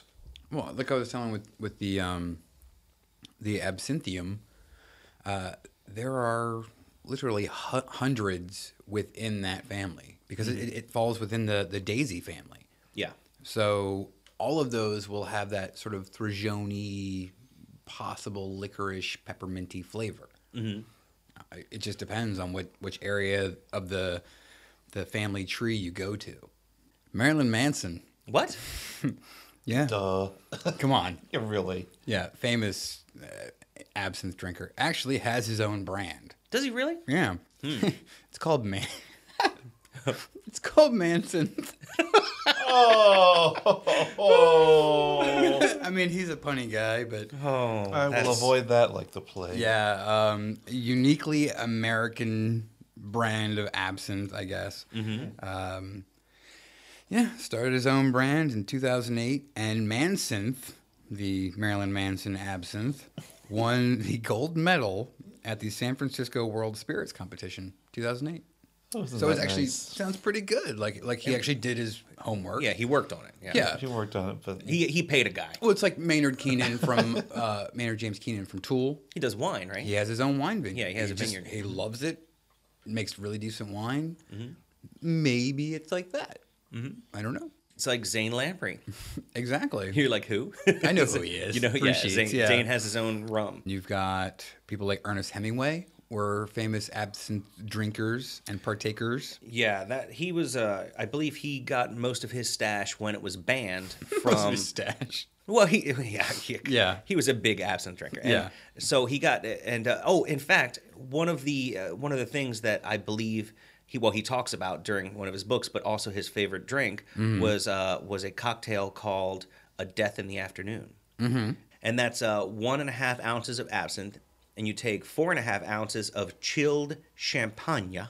Champagne. Uh huh. Pour it in, and that is the death in the after- afternoon. You put it in a champagne flute. Oh, but what I was saying was, he got most of his absinthe stash from Cuba when it was banned here in the U.S. because he would go down there a lot for you know marlin fishing, Uh, and then eventually he wound up buying a house there. But you've got people throughout the years, uh, Alfred Jarry, uh, Guy de Guy de Montpesson. Guy de Maupassant. Yeah, that's what I said. Something the fish. oh no, it's poisson. um, Arthur Rimbaud. Rimbaud. Rimbaud. All right, how you all you, you just Mike, you just say all the French words. I forget my French. Uh, Charles Cros, uh, tons and tons and tons of people, but one of, I think the ones that people really remember besides Oscar Wilde is Van Gogh. That's like the go-to, the Van the- the Van go-to Oh. when you're talking about absinthe. And his love affair with absinthe is considered to be, you know, the biggest, the most pronounced. Uh, it's rumored that not only did Van Gogh enjoy absinthe to the extreme, but that he also devoured the oils and the turpentines used in his paintings. So uh, one of the things that I had read about Van Gogh is that uh, the turpentine, uh, he had a tendency to drink as well. Yeah. So, uh, wh- wh- and what's funny about that is that Thujone is actually a terpen, from what I understand. So it can actually help take paint off, uh, Yeah. which I think is is pretty amazing. So he just was devouring it all. He was swallowing it all Exactly. which might have something to do with the fact that he kind of started to going into uh, some mental depravity. Right, and point. that's that's a lot of the speculation about the odd lighting effects in Van Gogh's work. Sometimes are p- attributed to those, you Wonderful know, artist, he, he was a train wreck. Mhm, exactly. You know, and most really wonderful artists who kind of push the limits of their perspective, you know, time, they're a little bit nuts. Yeah. You know? And that that was Van Gogh one of Van Gogh's many vices was absinthe. uh, Pablo Picasso as well. Mm-hmm. Uh, during his so- so-called blue period, he uh, portrayed women drinking absinthe, painted in 1901. Uh, showed That's my favorite period that he did. his blue period. Yeah, it is the like the best period. I saw um, down in DC there was a, a museum that had the the uh, one of his exhibits and the the guitar player, the blue. Ah, Love that. One of my favorites. Uh, Picasso's earliest Cubist works were inspired by absinthe. One bottle, one Pernod, and one glass, painted in 1912. Uh, and that was, um, you know, based on Pernod, and we had already kind of discussed that. That being the the largest absinthe brand of the time. Alfred Jarry, who was a um, surrealist writer um, from the late 19th and early 20th century, he was a great fan of absinthe. He was this short little guy who was known for taking a lobster for a walk on a leash. He's one of those For real or like for some real absinthe? a, real live lobster. oh, okay. So it wasn't taking like it some out- absinthe induced like I'm taking my lobster for a walk. Yeah. You No, he he did that when he was sober. Okay. Awesome. I mean, this guy was he wrote a um, a play called Ubu Roi, which is U B U that space R O I. If you want ever want to look it up, called Ubu the King, and he um, as one one person said he sought to live in a waking dream. He was just one of those people who just lived as weird as he could possibly be. Wow. Yeah, he sounds like my kind of guy. I'm gonna have to start looking him up. Yeah, it's just reading push, some of his pushing the boundaries of, of you know your uh, your culture of the time. Oh yeah. That's pretty cool. I need a lobster now. I, I really wanna can walk you- a lobster. Okay. I really Can want- I wanna try that. How much, you know, how long can you keep them out of the tank? Well, did you ever see the Simpsons episode where No. Homer gets the, the lobster and he's he's going to eat it, Mm-hmm. but instead he falls in love with it and treats it as a pet. No. And his name was what? Pinchy. Pinchy, yes. I Yeah. remember it. he, he feeds him for like months or whatever, and he gets all big and fat. And one day he just decides to cook him. Oh, he- and he eats it and anyway. he's eating it with butter. He's like, Pinchy would have loved this. I miss you so much, Pinchy. That's the butter. it's hilarious. Well, in the in the comic strip Lio, um, Mm-hmm. if you've ever seen it, um, this kid has a pet lobster named Mm-hmm. Mittens. he also has a pet squid. So I Mm-hmm. it's, just, it's about. I mean, it, it, early on in the strip's history, he. The, fa- the kid's father buys a lobster and goes to cook it. He's like, "No, don't cook it." Like, he doesn't actually say. He never says anything in the in the strip, but he ends up adopting the lobster and builds a little lobster house in the back and with and puts little boxing gloves on his talons so he doesn't pinch everyone and calls him mittens. A lobster named Mittens. Well, I think we found our lobster for the day. Uh, Uh, Ba, ba, ba, ba, ba, ba. I, who needs a drink? I, I've got to say, uh, I've been dying to have this. Uh, give this a shot. So we're gonna try the Sazerac next. I like the fact that we're splitting most of our cocktails so that we can actually drive home at the end of the night. Uh, of course, we have uh, you know all these nuts and uh, and crackers and stuff to help soak up all the all the absinthe that we're drinking. However, I have now choked on nuts three times. So I three three times I've had nuts in the back of my throat, and it's not very good. So what are we making here, Mike? We are going to make a Sazerac, which is one of the more familiar absinthe cocktails. Um, we start with five dashes of Peychaud's bitters. You, you can count out loud. We're okay with that. One, two, three, four, five. right. Then you put in two sugar cubes. Be careful not to drop them. And then kind of mush and muddle them around. Usually do this in an old fashioned glass. And then we add some rye whiskey. Whiskey's involved. Whiskey's yeah, involved. I you know, as we all know, I am not the largest whiskey fan. However, I've always wanted to try the Sazerac, uh, so I want to give it a shot. I believe that we also mentioned during our Applejack episode making an Applejack Sazerac. And Yes, uh. I'm, I'm going to try that next time. Now that I have some absinthe, absinthe on hand, Mm-hmm. I'm going to try the Applejack. Uh, the Applejack. I'll let I'll let everybody know how it is uh, on the on the website. Yeah, this is the granddaddy of absinthe cocktails. According to my book, a pharmacist named Antoine Peychaud of Peychaud's Bitters was the first to come up with it. This is a very New Orleans drink. Well, you have the rye whiskey, which is which is very southern. Yep. You know. And then you fish out the ice and just toss that aside. Put it in Well, it's nice and cold now, Yeah. so Yeah, then you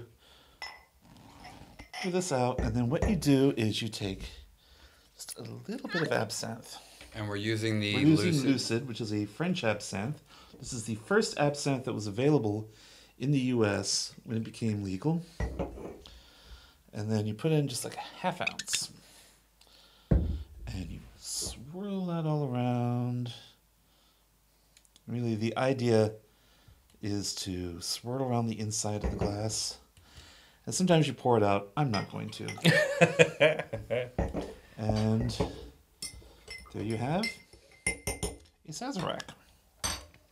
I'm excited, and I like the fact that it's got uh, it's got extra absinthe in it because this is the absinthe episode.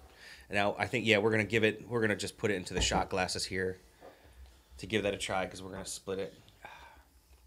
Ooh, really get the bitters a lot. Um, oh, wow. I think you made whiskey taste good. yeah, it's almost cinnamony.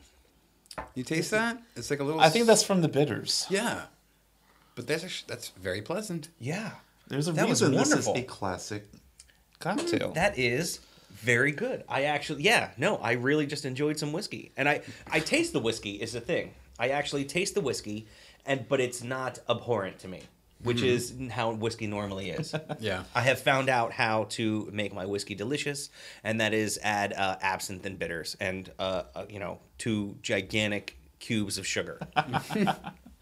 Yeah, and there's a variation on this that I made once.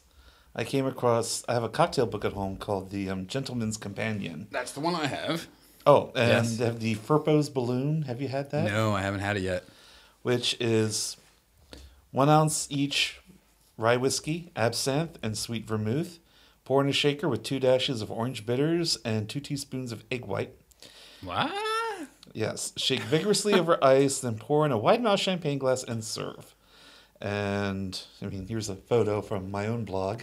That Oh, uh, interesting. it doesn't look very appetizing, but to be honest, I had two of those and I had a ring hangover the next morning. Even with the added protein. yeah, I mean, this is a this is a drink from a club called Firpo's, which was in Calcutta, mm-hmm. which is where all the the Westerners who were in Calcutta hung out. Right. And this guy came up with it, and he called it the Firpo's balloon because, according to him, five of those would have you floating up like a balloon. Oh, nice, nice.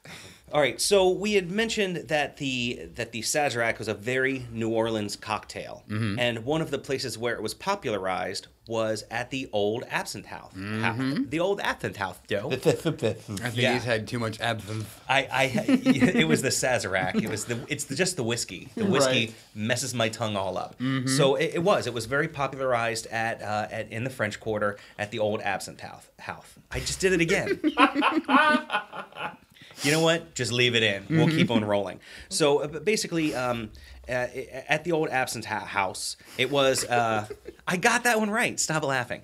Um, it used to be Alexi's Coffee House. It was a coffee house for a while, and then eventually it was taken over uh, by, by some people who I could read their names.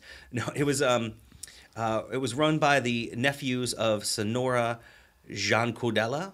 Uh, the coffee house was later rechristened the Absinthe Room when a mixologist, uh, Cayetano Ferrer, who used to be the he used to be um, he in the opera house, the French opera house. He used to run the bar downstairs. They found him. Uh, he he you know became a part of the old absinthe absinthe house, and uh, they decided to you know rename it that. And he came up with the absinthe absinthe house frappe in 1874.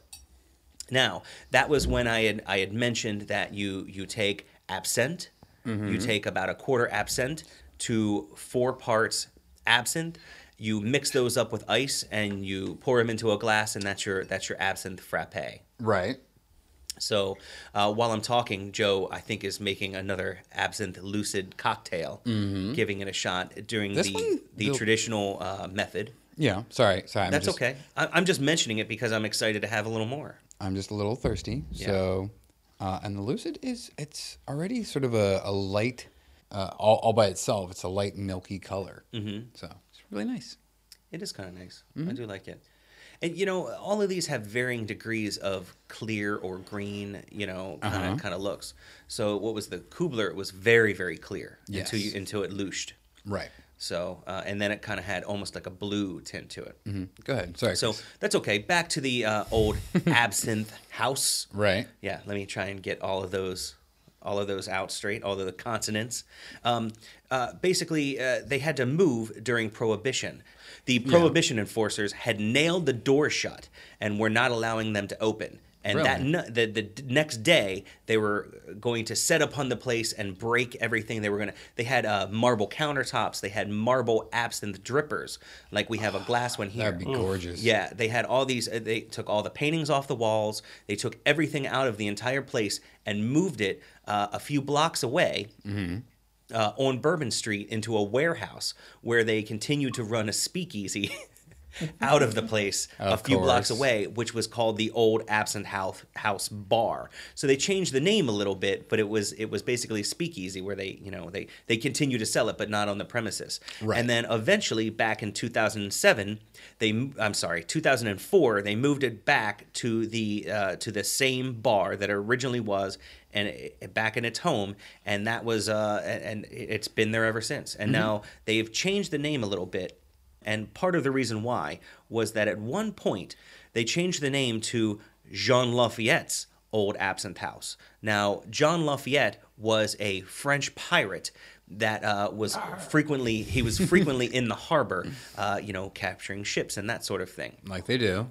Now, Andrew Jackson, during the Battle of 1812, okay, that's the one that happened after the Revolutionary War, when the Revolutionary War never really ended because uh, England was still kind of pissed off at us. Right. They they just kind of continued to do what they were doing, um, you know, by stealing our ships and breaking them and you know uh, basically sinking them, doing different things to us. Um, uh, we continued to, to be at war with England, and uh, basically Andrew Jackson went down there to try and stop them, and he didn't have enough of a navy, so he got John Lafayette.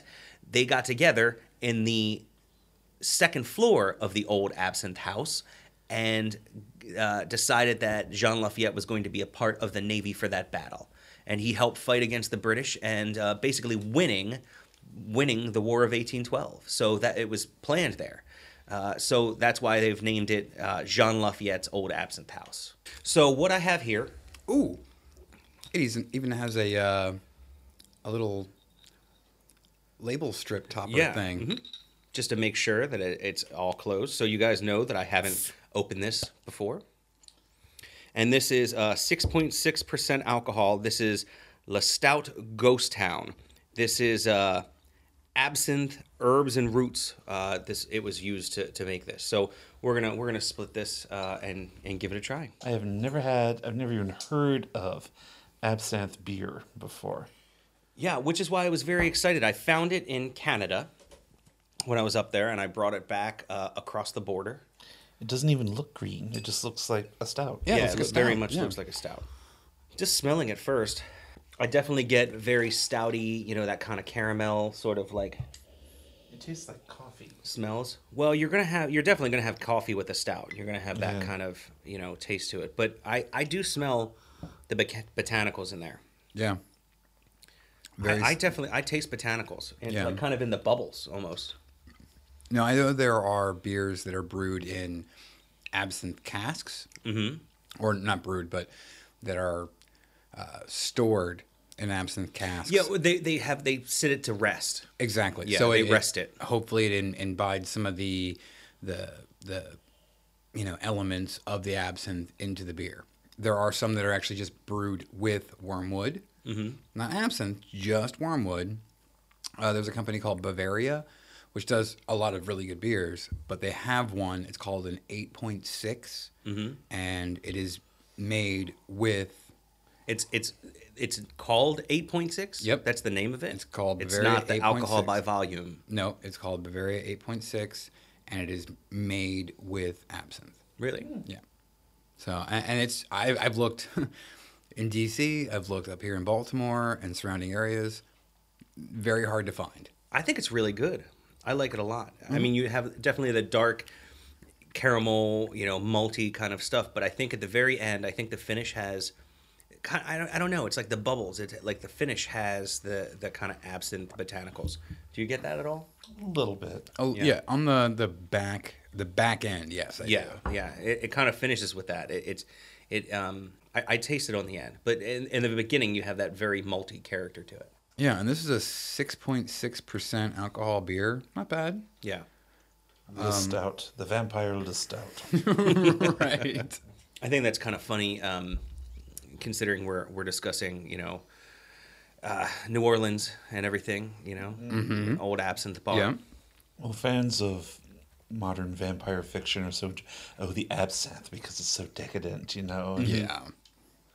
Well, I think like we had discussed too. You know, you have like the mystique with it, with it being banned, and mm. you know, you, you just have all that Everyone has to have the forbidden fruit. exactly. oh yeah, you you, gotta touch it. I, I remember, you know, growing up and you know being in my my late teen years, early twenties, and and and talking about absinthe and thinking that you know maybe it had some kind of hallucinogenic properties and that's why it was banned. I remember hearing that. I mean, Yeah. I never read the the book that Mike was talking about, but One of my first ever experiences.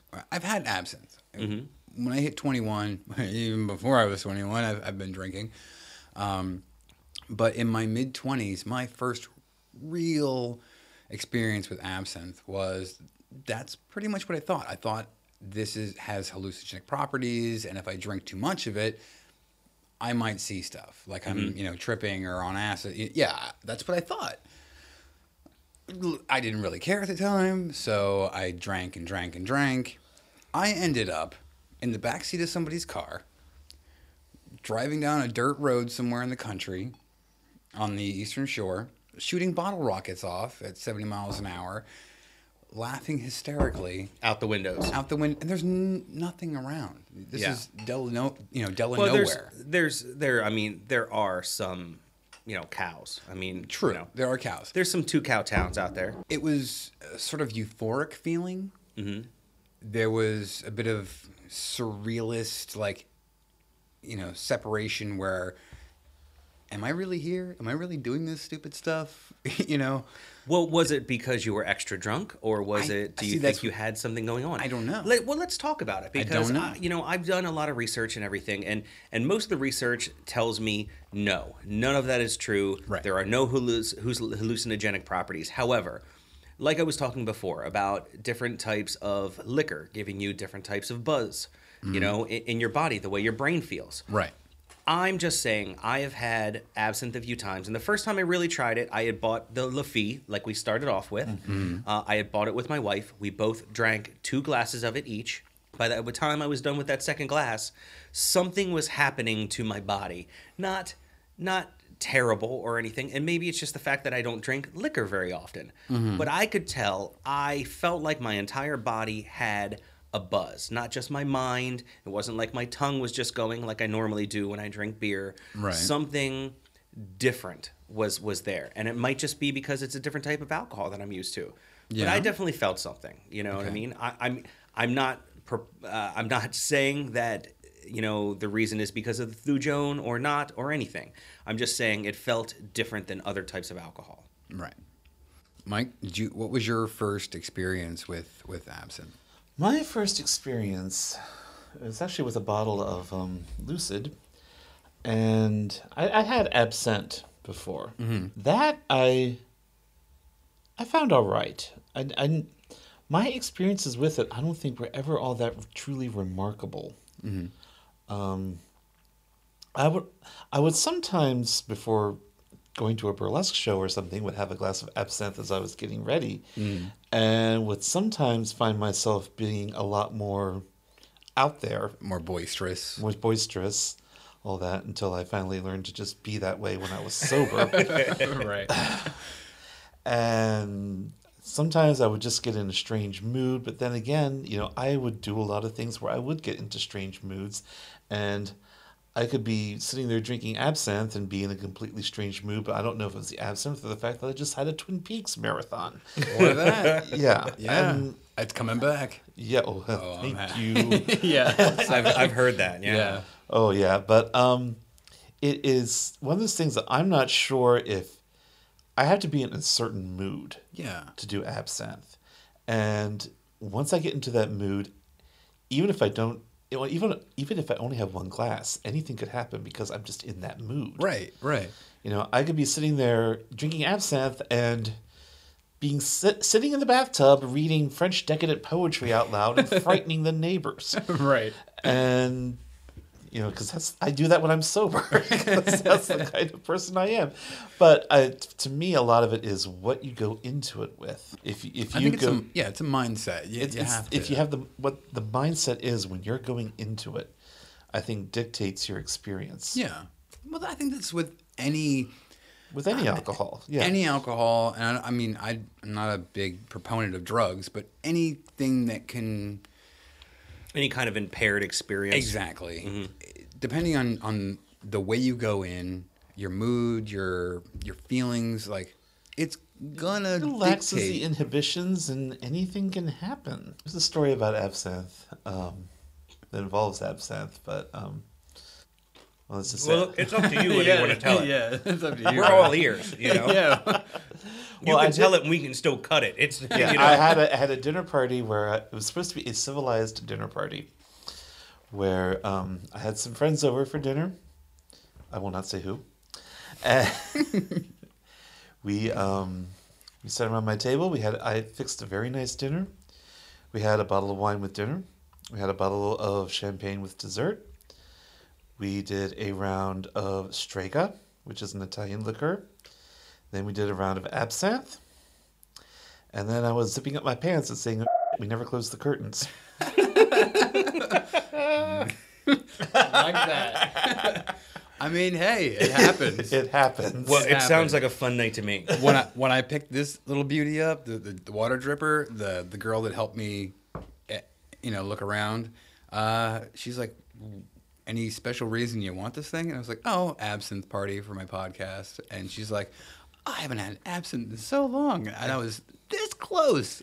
This Well, close to come saying, on out. Well, come on. Well, come on. You know, but It's the- it might have been so the here's the same real thing, question, Mike. It's Joe. I may have been sinful- zipping up my pants, going, "Crap, I didn't close Here's the, the real. blinds." Here's the real question, Joe. Did you get her number? No.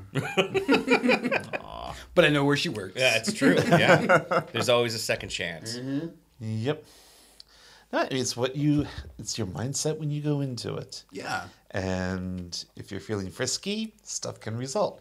If you're feeling morose, mor- you know, stuff can result. You know, mm-hmm. and it's just it can take you anywhere that you're already headed down. Yeah. Yeah. So, I, you know, like I said, you know, with done. my experience, I don't know whether it was just the fact that it was two glasses of very strong liquor back Yeah. to back, you know, but it was it was fun and I like the ritual. That's part of it. Is the fact that it has a oh, ritual. The ritual is a big part of the appeal for a lot of people. Mm-hmm. Yeah. I mean, sending, putting up that, getting the fancy spoon. People will scour the internet looking for nice spoons. the vintage ones are amazing Yeah, looking. and they're you know having the nice glass, getting the right sugar cubes because you can order special sugar cubes that come in nice little shapes. I've seen, you know, I've seen specific absinthe sugar cubes as well, yeah, as well, Yeah. and they they look like those little mints that people leave on your pillows if you go to a fancy hotel. yeah, yeah. I mean, I was researching the the the drippers, and they have a fancy French name. Mm-hmm. Go ahead and say it, Mike, because you know what it is. No, I don't. You don't know what it is? Don't know at It's all. like Blesse or something like that. Broyer, Broyer. broyer, See, I say it like um like Italian or something. broiler. Yeah. It's a gra- it's, a a, broiler. glass Brallis. Brallis. Isn't that what it is? No, Anyway, it's- so B bro- R O U I L L E R S. I'm probably Bo- butchering the Boilet? French. Broyers. There's an L in there, so it'd be Boilet. Boy, well, two L's, so it's Broyer. Like, Bro- Oh yeah, yeah, that's right. Okay, okay. Anyway, It's a I Bro was- Euler's. Bueller. broiler. Bueller. I was researching these these water drippers, the Boilet, and Yeah. even the cheapest one is about 200 bucks for an amps like a, a decent quality app and and you're talking some of the the um, antique ones thousand two thousand three thousand ten thousand dollars for some of these things that's insane Yeah. I mean, and you you got like two to four nozzles depending on you know what you're doing, but I'd rather spend like forty bucks. Exactly. you know, I mean, But it yeah, the it's, same it's job. The, the the mystique of the ritual is what draws a lot of people. They like having a ritual with their drink. yeah, yeah. you know, and you know, because here in America, you know, you you order a drink, oh yeah, martini, you know, and they just bring it to you. You know, you And you pop get- open a beer or something like that. Yeah. having a nice little ritual makes it an event. Yeah. Mm-hmm. it makes it special. It make you you have time to like gaze at your your your partner and wink at them or whatever, Mm-hmm. and it becomes you know a little. It can be a little naughty. It can be a little sinful. Well, it's And- it's like having a baked you know a baked Alaska table side Uh-huh. versus someone just bringing a you know a chunk of baked Alaska. You Yep, know what I mean? It's, exactly. There's two different things. Yeah. Uh, having you know a guy make your Caesar salad table Mm-hmm. side in front of you Yep. versus There, you, uh, you know, uh, this Take might completely be off topic, uh, but uh, there's a Mexican place up the road from me where the guy makes my guacamole table side, and I love it. It's- I absolutely love it. He With takes the- absinthe? No, I w- you know what? I'm gonna ask him next time. I'm gonna bring my own. But Mike's right. It's in a part, little it's, test it's tube. part of the show. It's part of the the experience. You well, know. you know, and like you were talking about with the br- brouillet, br- the brewlers. The broiler. Yeah. Yeah, the Broilers. broilers. Yeah. Uh, you know, I don't think you necessarily need a dripper. I mean, right here in my hands, I have a. It's just one of those little oil. You know, the, a little oil decanter. Yes, but then you have to hold it. You have to sit there and hold You're, it. you're right, you do. Uh, but I'm just saying, this is what I've always used. Mm-hmm. I put ice down inside of it. I put you know water down inside of it. I throw on one of those little you know one of those little toppers, uh, Mm-hmm. you know a pourer spout, and then I drip that over. And that's that's what I that's how I originally started it, and that's that's what I still use today if I'm at home. Right. Well, I mean, that like this thing that we have right here. We've Your all, giant brewer. but we've all been, you know, having a conversation while a glass is being made. Yes. Yeah. You know, which I think that's the fun of it. You know, while I feel that you have that time while it's dripping to have a conversation, Yeah. to flirt, to you know gossip, Mm-hmm. to do whatever it is that you want to do with whoever it is that you're with, yeah, and that increases the sociability of it. I like uh, I like the fact that the and, and I've actually been to the old absinthe bar, but they're You- when they're you went down marble to, uh, drippers. I mean, the entire area. I mean, the entire area is beautiful, but Yeah. the old absinthe bar is very nice looking, and those those marble drippers. That's the thing. They have them sitting at the bar. Mm-hmm. You you get your absinthe in a glass, and and you know it's poured to a, a certain area, Mm-hmm. and you just take it over to the water, and you pour in the amount that you want. Right. So I think that's that's you get to be a part of the bartending experience. You know, Exactly. even if you're drinking right. outside somewhere. Yeah. So and I, I don't know any other bar that's like that that you can have that experience. And that's the traditional absinthe thing. They give you your absinthe, and you determine how much water you want in it. Mm-hmm. And so how strong your drink really is. yes, Yeah. and I think that's something a lot of people like. yeah. You know, Yeah. Being part of the show. being part of the show, having having some control over it. So how are you guys enjoying La Fille Verte, the Ghost Town Stout? Uh, it's very good. I, I think it is very good, but I think it is very stouty. It's It it's not Quite stouty. I'm not a big stout person. it's so not it's- as absinthe as as you would like, I'm sure, Mike, and it's not as much as I would like for this episode. Yeah. Yeah. So, It is- but I got to tell you, if you are going to give a little, give a little swig of that, and um, and just throw a little chocolate in your face over here, because Joe's got these chocolate nuts. I got these. Yeah, I, I, yeah, I got, I nuts. got, I got, have Put to those- respect Joe's nuts yeah, here. put those put those two together real quick, and uh, they pair amazingly. You know, the chocolate and the stout. Of This course. has better legs than a couple of these uh, absinthe by themselves. The stout Mm-hmm. has better legs, yeah. which I mean, it is thicker viscosity than probably the absinthe. So I've got a white chocolate pretzel, Yeah. chewing it up with the stout, just like sets it on fire. It's amazing. Figuratively, not not literally. Right. I want to talk about my favorite absinthe pop culture reference thing. Mm-hmm. Uh, the Moulin Rouge. The, ah, I know. The original has its moments. Uh, the remake they did in 2002. Oh, this is, I, yeah. what I'm talking about is Kylie Minogue. Kylie Minogue. Okay, yes, Kylie. that was cute. That's what I'm talking about. Everything else, meh, I'll take it or leave it, whatever. Um, movie gives me a headache. does it? Is it because of the, the randomness of the songs that are just pulled and Everything about that movie gives me a headache. Really? I, I find it unwatchable. and I have people who have sworn to kill me because I say it's a, I think it's a lousy film. It's just as as a film, it it's very hard, you know, to watch at, at certain points. I mean, it's a Baz Luhrmann film.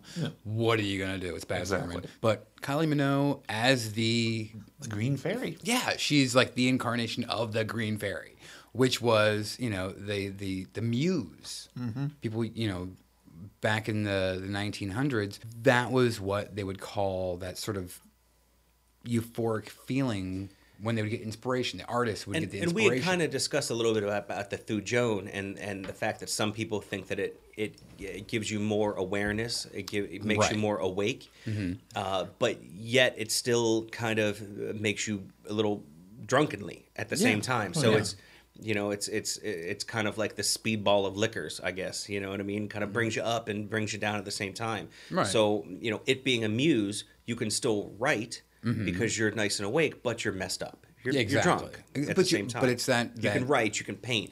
Uh, That's but it's know, that release of inhibition Mm-hmm. uh, that I think a lot of people contribute. Um, you know, the the sort of hallucinogenic properties with absinthe to being able to be free to write. Mm-hmm. You don't have writer's block or artist block or whatever you want to call it because those inhibitions are kind of gone. Yeah. Mostly because you're trashed. you know. Exactly. But um, you know, in the early days, I think it, you know, contaminants and other other problems with with the uh, the batches, The Turpentine. the turpentine and drinking paint and you know all the wonderful things. But uh, yeah, Kylie Minogue as the uh, the Green Fairy, pretty awesome. Apparently, it's in a movie called Euro Trip, which I've never seen. That's good. Absolutely. Yeah, I have actually seen that Euro trip, and that Uh, and there's, there's, a, green fairy that shows up during it, and it's it's a little ridiculous. Is there? It's in the remake of Alfie. What's that? Um, Oh, what with was um, Jude Law. Yeah, Which yeah. I never saw. But Originally, it was a, a '50s movie. yeah, with um, he, he was Alfred to Christian Bale's Batman. You know who I'm talking about. Oh, Uh, um, Michael Caine. Yes. Yeah. I'm Michael. Boom! Michael Caine. Michael Caine. And, and yeah, it's in there. He goes and uh, character is seduced in a you know with the aid of absinthe. So I also want to mention, uh, and we we did a little bit on our podcast about Jack the Ripper, where he we had discussed, of course, from Hell. From hell, it's where in there. yeah. Now I want to mention that uh, Johnny Depp, when he did his little absinthe, instead of dripping absinthe onto the sugar cube to do the Czech method, which I don't even think they did back then. Yeah, I don't. Think And they we had kind of discussed that. That's a it's Czech not, is a very modern method. yeah, Yes. it's not a real method that so, that they use. So they, of course, took some artistic license there. Mm-hmm. But he, instead of using absinthe to drip on his sugar cubes to light it on fire, he actually took um, laudanum Mm. and dripped Mm-hmm. it on the sugar cube, lit it on fire, and then mixed it into the absinthe. And Which that's pretty hardcore. yeah, that, Yeah, that's is, yeah, yeah. That's that- going back to uh, the interview with the vampire. Yeah. So yeah, he he used uh, laudanum for that. So Mm-hmm. I just thought that was kind of funny. Uh, you know, n- uh, neat little screen reference. I mean, for- Still dog hair. Just warning you guys. There's still dog hair around. that would be like you know It's hair of the dog, Joe. You're good. Hair of the dog. that would be like dropping a Vicodin in your absinthe today. You know? Yeah. right? Uh, it's in Dracula. Well, Bram Stoker's Dracula in '92 with um, Gary Oldman and uh, Winona Ryder and yeah, Keanu. Uh, it's also in Van This is me mixing Helsing. up my absinthe, just in case you weren't. No, I'm, I'm wondering. just trying to get through these pop culture things so we can drink some more absinthe. Van Helsing and various, various other films. It wa- oh, they drank some absinthe, absinthe in Van Helsing. yeah, the one with the, the, the terror one. with Hugh Jackman. With, yeah, yeah, Yeah. And the, oh, shoot, hold on, the girl from uh, the girl that was in Underworld uh-huh. as well. Kate oh, Beckinsale. Yeah, she Oh, was in that movie as well. But it was just the Frankenstein monster was awful in. It that. was awful. Yeah, it was Oh, really the actually the whole thing entire. is- Oh god! I mean, I, I remember going to see that, and there's a scene where Dracula is walking upside down on the ceiling, delivering this big dramatic speech, mm-hmm. and I am in the audience laughing myself sick. right. Well, the was it the the the vampire werewolf battle at the end of that movie? Remember that? Mm-hmm. And Frankenstein has like the bubbly light up head. Yeah, yeah. so stupid. No, really, I watched it and I thought to myself, I should like this a lot more than I do, and I just don't. yeah. I was thinking Mary Shelley and Bram Stoker and all these people would just be like, "What the hell did you do? What did you are do to my what are movie?" you doing?" What did you do to my my my my book? Oh man. Are you empty there? Any dog hair? Any hair of the dog No, in I- that one? There's her dog in this one. Okay. Luckily, um, uh, Joe's used to that because he knows my dog. Mm-hmm. Um, Mike is the only one that I'm kind of worried about because he's our guest for tonight. That he's getting dog hair in his glass, but I think he hasn't had one yet, I or he been- hasn't noticed. Have you either you been one? dog hair free? I, I have been dog hair free. Good. or as I like to call it, hair of the dog, Free. Which we're all going to need tomorrow. right. So, mentioning hair of the dog, I just want to mention uh, this thing that we had talked about. I don't think we wound up getting it on the recording so far, but it was called the Corpse Reviver Number Two. So uh, I found out it was sometime during the 40s, the 50s. Uh, someone had written a book, and he had uh, put in all kinds of corpse revivers. Now they call it a corpse reviver because you use it as a hangover cure, a hair of the dog, if So you thi- will. this isn't like a bad juju, like mojo, like no, an actual like a corpse zom- like a zombie, like yeah, the yeah, drink this the is not- zombie. this Yeah. is not a corpse. This no, is just no, a, this a is refresher. A refresher. This, Okay. Yeah, this is, and so like the first one has cognac in it, Corpse Reviver number one. Hmm. But it, I just thought it was funny. I kept on, on coming across Corpse Reviver number two, it being an absinthe drink, and I was like, why the hell is it called Corpse Reviver number two? And that's because when he had written the book, Uh-huh. w- they had Corpse Reviver one, two, three, four, and five. five. It was it was. uh, You know, five Different different, variations? uh, five or I think it might have been six, but it was like five different variations. But they weren't really variations; they were completely different cocktails. Hmm. But the entire point was it was called a corpse reviver because it's a uh, it's a you know a hangover drink. So Hmm. it was his hangover drinks and what he named them. So corpse reviver number two is a very specific one with absinthe. Yeah, the Savoy's Harry Craddock described pres- yeah, prescribed four of these taken in swift succession to weary travelers. and I mean, the Corpse Reviver number two. I mean, that is gin, Cointreau, Lillet Blanc, lemon juice, and eight drops of absinthe. Wow. So uh, really, the absinthe is more of just like uh, It's a- to give it the menthol Yeah. kind of you know anise flavor to it. Right. This is from a book called Absinthe Cocktails by Kate Simon, which is fascinating and annoying all at once. what? there are a lot of recipes that call for like, oh, a couple drops of absinthe, you know, or That is such a. I've, I've seen that. We were Yeah. talking about that earlier. Like, yeah, or you swirl and you then swirl dump. it and dump it out. Which I'm like, oh, how could you do that to absinthe? It costs so Well, much. Yeah. I, I, and I can't tell you whose video it was, but at some point I came across a video where they were talking about making Sazeracs. Yeah. And the the one bartender, instead of swirling it and dumping it out, what he does is he puts it in a spritzer. So you know, Ah. like a little spray, you know, like a little spray can. Right, So he puts his absinthe in there, then he can spritz the So that glass. makes sense. And then and then that's when he makes the cocktail. So Right. he doesn't have to waste it because absinthe can be very expensive. I mean, I, I can't tell you how much between all the bottles that all of us have, the three of us put together. Well, I think from probably from the cheapest, uh, the Absente, The absinthe is probably the cheapest. it's yeah. about thirty-five bucks a bottle, okay. going up to Well, my my La Fée, I believe, was somewhere in the the the somewhere in the ballpark of about sixty to seventy dollars. and the most expensive I've seen. Yeah. On on shelves is over eighty bucks. Really? Doesn't Well, top my- ninety. Yeah, the Pernod the, uh, at my local place, the Lucid was sixty four bucks. Mm-hmm. The Kubler was fifty something. Pernod was like eighty something. Yeah, and the Pacifique was was just around somewhere around sixty dollars. Yeah. So you can see this is all very expensive liquor. Yeah, even Yeah. at the cheapest, thirty five bucks Yeah, a bottle is yeah. expensive. Yeah, and this this book also a lot of recipes call for a s- specific type of absinthe. right. So and then with all these other obscure liqueurs, creme de violette, you know, Yeah, Lillet blanc, and all this kind of stuff, to make everything in here, you have to have very deep pockets. Right. Or go for one specific drink And- and, that's all you're going to drink for a month. Yeah, exactly. yeah. And uh, to me, that's of course. There's a lot of cool history and some good, some good workable recipes, but it is kind of annoying. Yeah. If you try the the beer made with the absinthe and then try the absinthe right back to back, they they like pair with each other. It's They a- do it's- complement each other, Yeah, yeah. it's a very neat kind of flavor. but it has because you have the thick stouty, you know, base to this beer and that very light bitter sweet to the absinthe. It, it works very well. Mm-hmm. yeah. Now, this is called an obituary, which is another classic one. This is a actually a cousin to the martini. Oh. All right. So we have two ounces of gin. My good friend Brokers, which I use a lot. Some people don't like it, but I do. So that isn't perhaps sixty or seventy year old gin. No. Okay, just want to make sure. Yeah, like that turpentine you made us drink that one time. And then a quarter ounce of dry vermouth. I have some Noilly Prat, which is my favorite. And then another quarter ounce of absinthe. He poured more than a quarter ounce. I'm absolutely sure about that. oh. Oh, the gin. The gin goes well with that.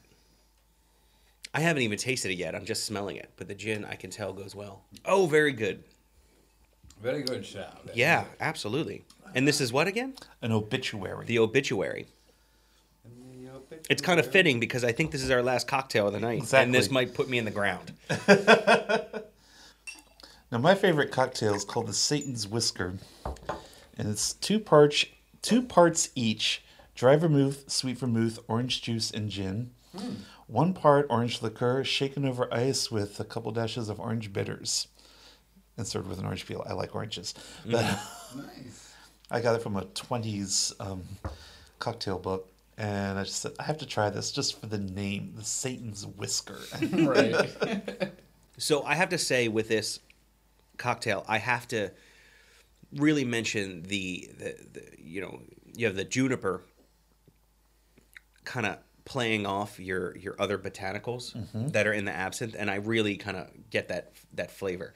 It's actually almost a little. I don't know. It hits me somewhere, like in the middle. here. It hits me in the middle of my tongue somewhere where I'm getting something when they mix together. I can't. I, I don't know if I can explain it, especially now about however many I am in. It does it it does get to you, but it's a very very pleasant getting. There's a bar in DC called Libertine, mm-hmm, mm-hmm. which is an absinthe bar. And they, Oh. have, they have over like what, 30 or 40 different Something like that, varieties? yes. Yeah. How come I'm in Baltimore? I've never heard of this before. We have to go. We're in Baltimore. They're in DC. Oh Yeah. yeah, We've got a couple of rum bars who which have over 100 different rums, that's true. Hmm but they're the only place that have over 30 different kinds of absinthe. Yes, it's in Adams Morgan. I went there once, but just before I moved out, and it was it was pleasant. Really? Yeah. Do they do the uh, drip method or They have the they have a drip up on the bar. They actually tried to get me to do the Bohemian, and Nice. I'm just kind of like, no, I'm too good for the Bohemian. I'm pretentious, you know.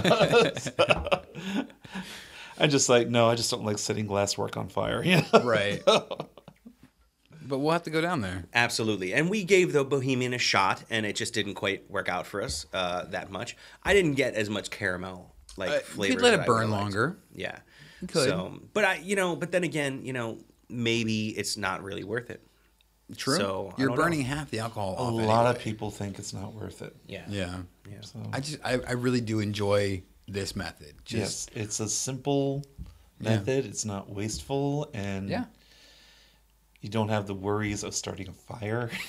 or and that, especially when you're like you know a, a few sheets in. Yeah. you, you don't have that worry. you don't want that. You're like, oh yeah, here, let me set this on fire. right, and then you're calling your insurance company from your mm-hmm. mom's house the next day. right. Uh, so I guess, guys, let's let's wrap this one up. Uh, we've been talking for quite a while about uh, the wonders of absinthe, and all I have to say is gi- give it a shot. You, you probably heard a lot of weird and strange things. Mm, It's Possibly no true. worse than a lot of other liqueurs out there. It's just a different flavor. Yeah, That's yeah. all it is. So if you enjoy the flavor, give it a shot. Try it.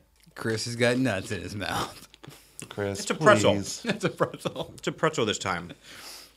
It's delicious. It's a delicious pretzel. Right. Pretend you're in Paris in the you know in, in Victorian times in the Belle Epoque. Do they have pretzels now? Yes, they had pretzels. Yes. Yeah. pretzels and absinthe. That's what Degas lived on. Yeah, it's, that's it's all you tradition. need. No, all well, no, absolutely. I just want to say that I have really enjoyed tonight, and uh, Joe, thank you for coming along. But you're here Yeah. every episode. I'm here with all me. the time. So I really want to thank Mike Yeah, for Mike. coming on out. Seriously, thank you for your knowledge. Thank you for and- having me. Call me up if you ever need me. You know, for anything. yeah. Absolutely. And make sure you go online uh, on the uh, internets, uh, if you will, and go look up Dust and Corruption. Yeah. Mike's Google blog. it. It'll be the first thing you find. Dust Absolutely. and corruption. So uh, thank you again, Mike. And uh, Curiosos, have a wonderful night. Happy Halloween, guys. Happy Halloween. Absent the green fairy. The green fairy has taken me over. No, really, it, she has. I'm pretty yeah, sure. yeah. I'm gonna dream about Kylie Minogue tonight and her sweet. I'll dream about Ewan McGregor. All right. Night, guys.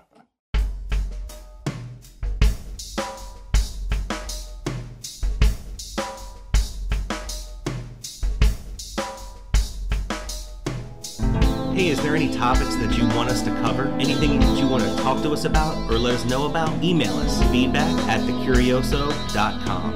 Our Facebook, facebook.com backslash the Curioso Podcast. We tweet at Curioso Podcast. And if you have any five star reviews you'd like to give us on iTunes, please feel free.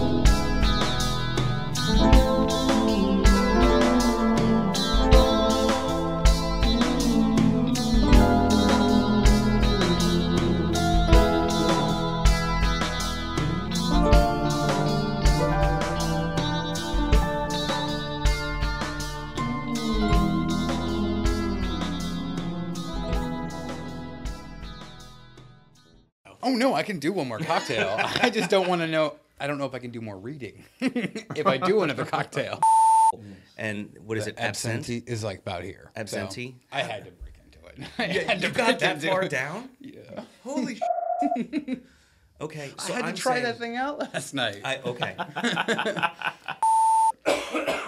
God damn nuts. Nuts in your mouth. Uh, in my throat. That takes work. I got them real far back there.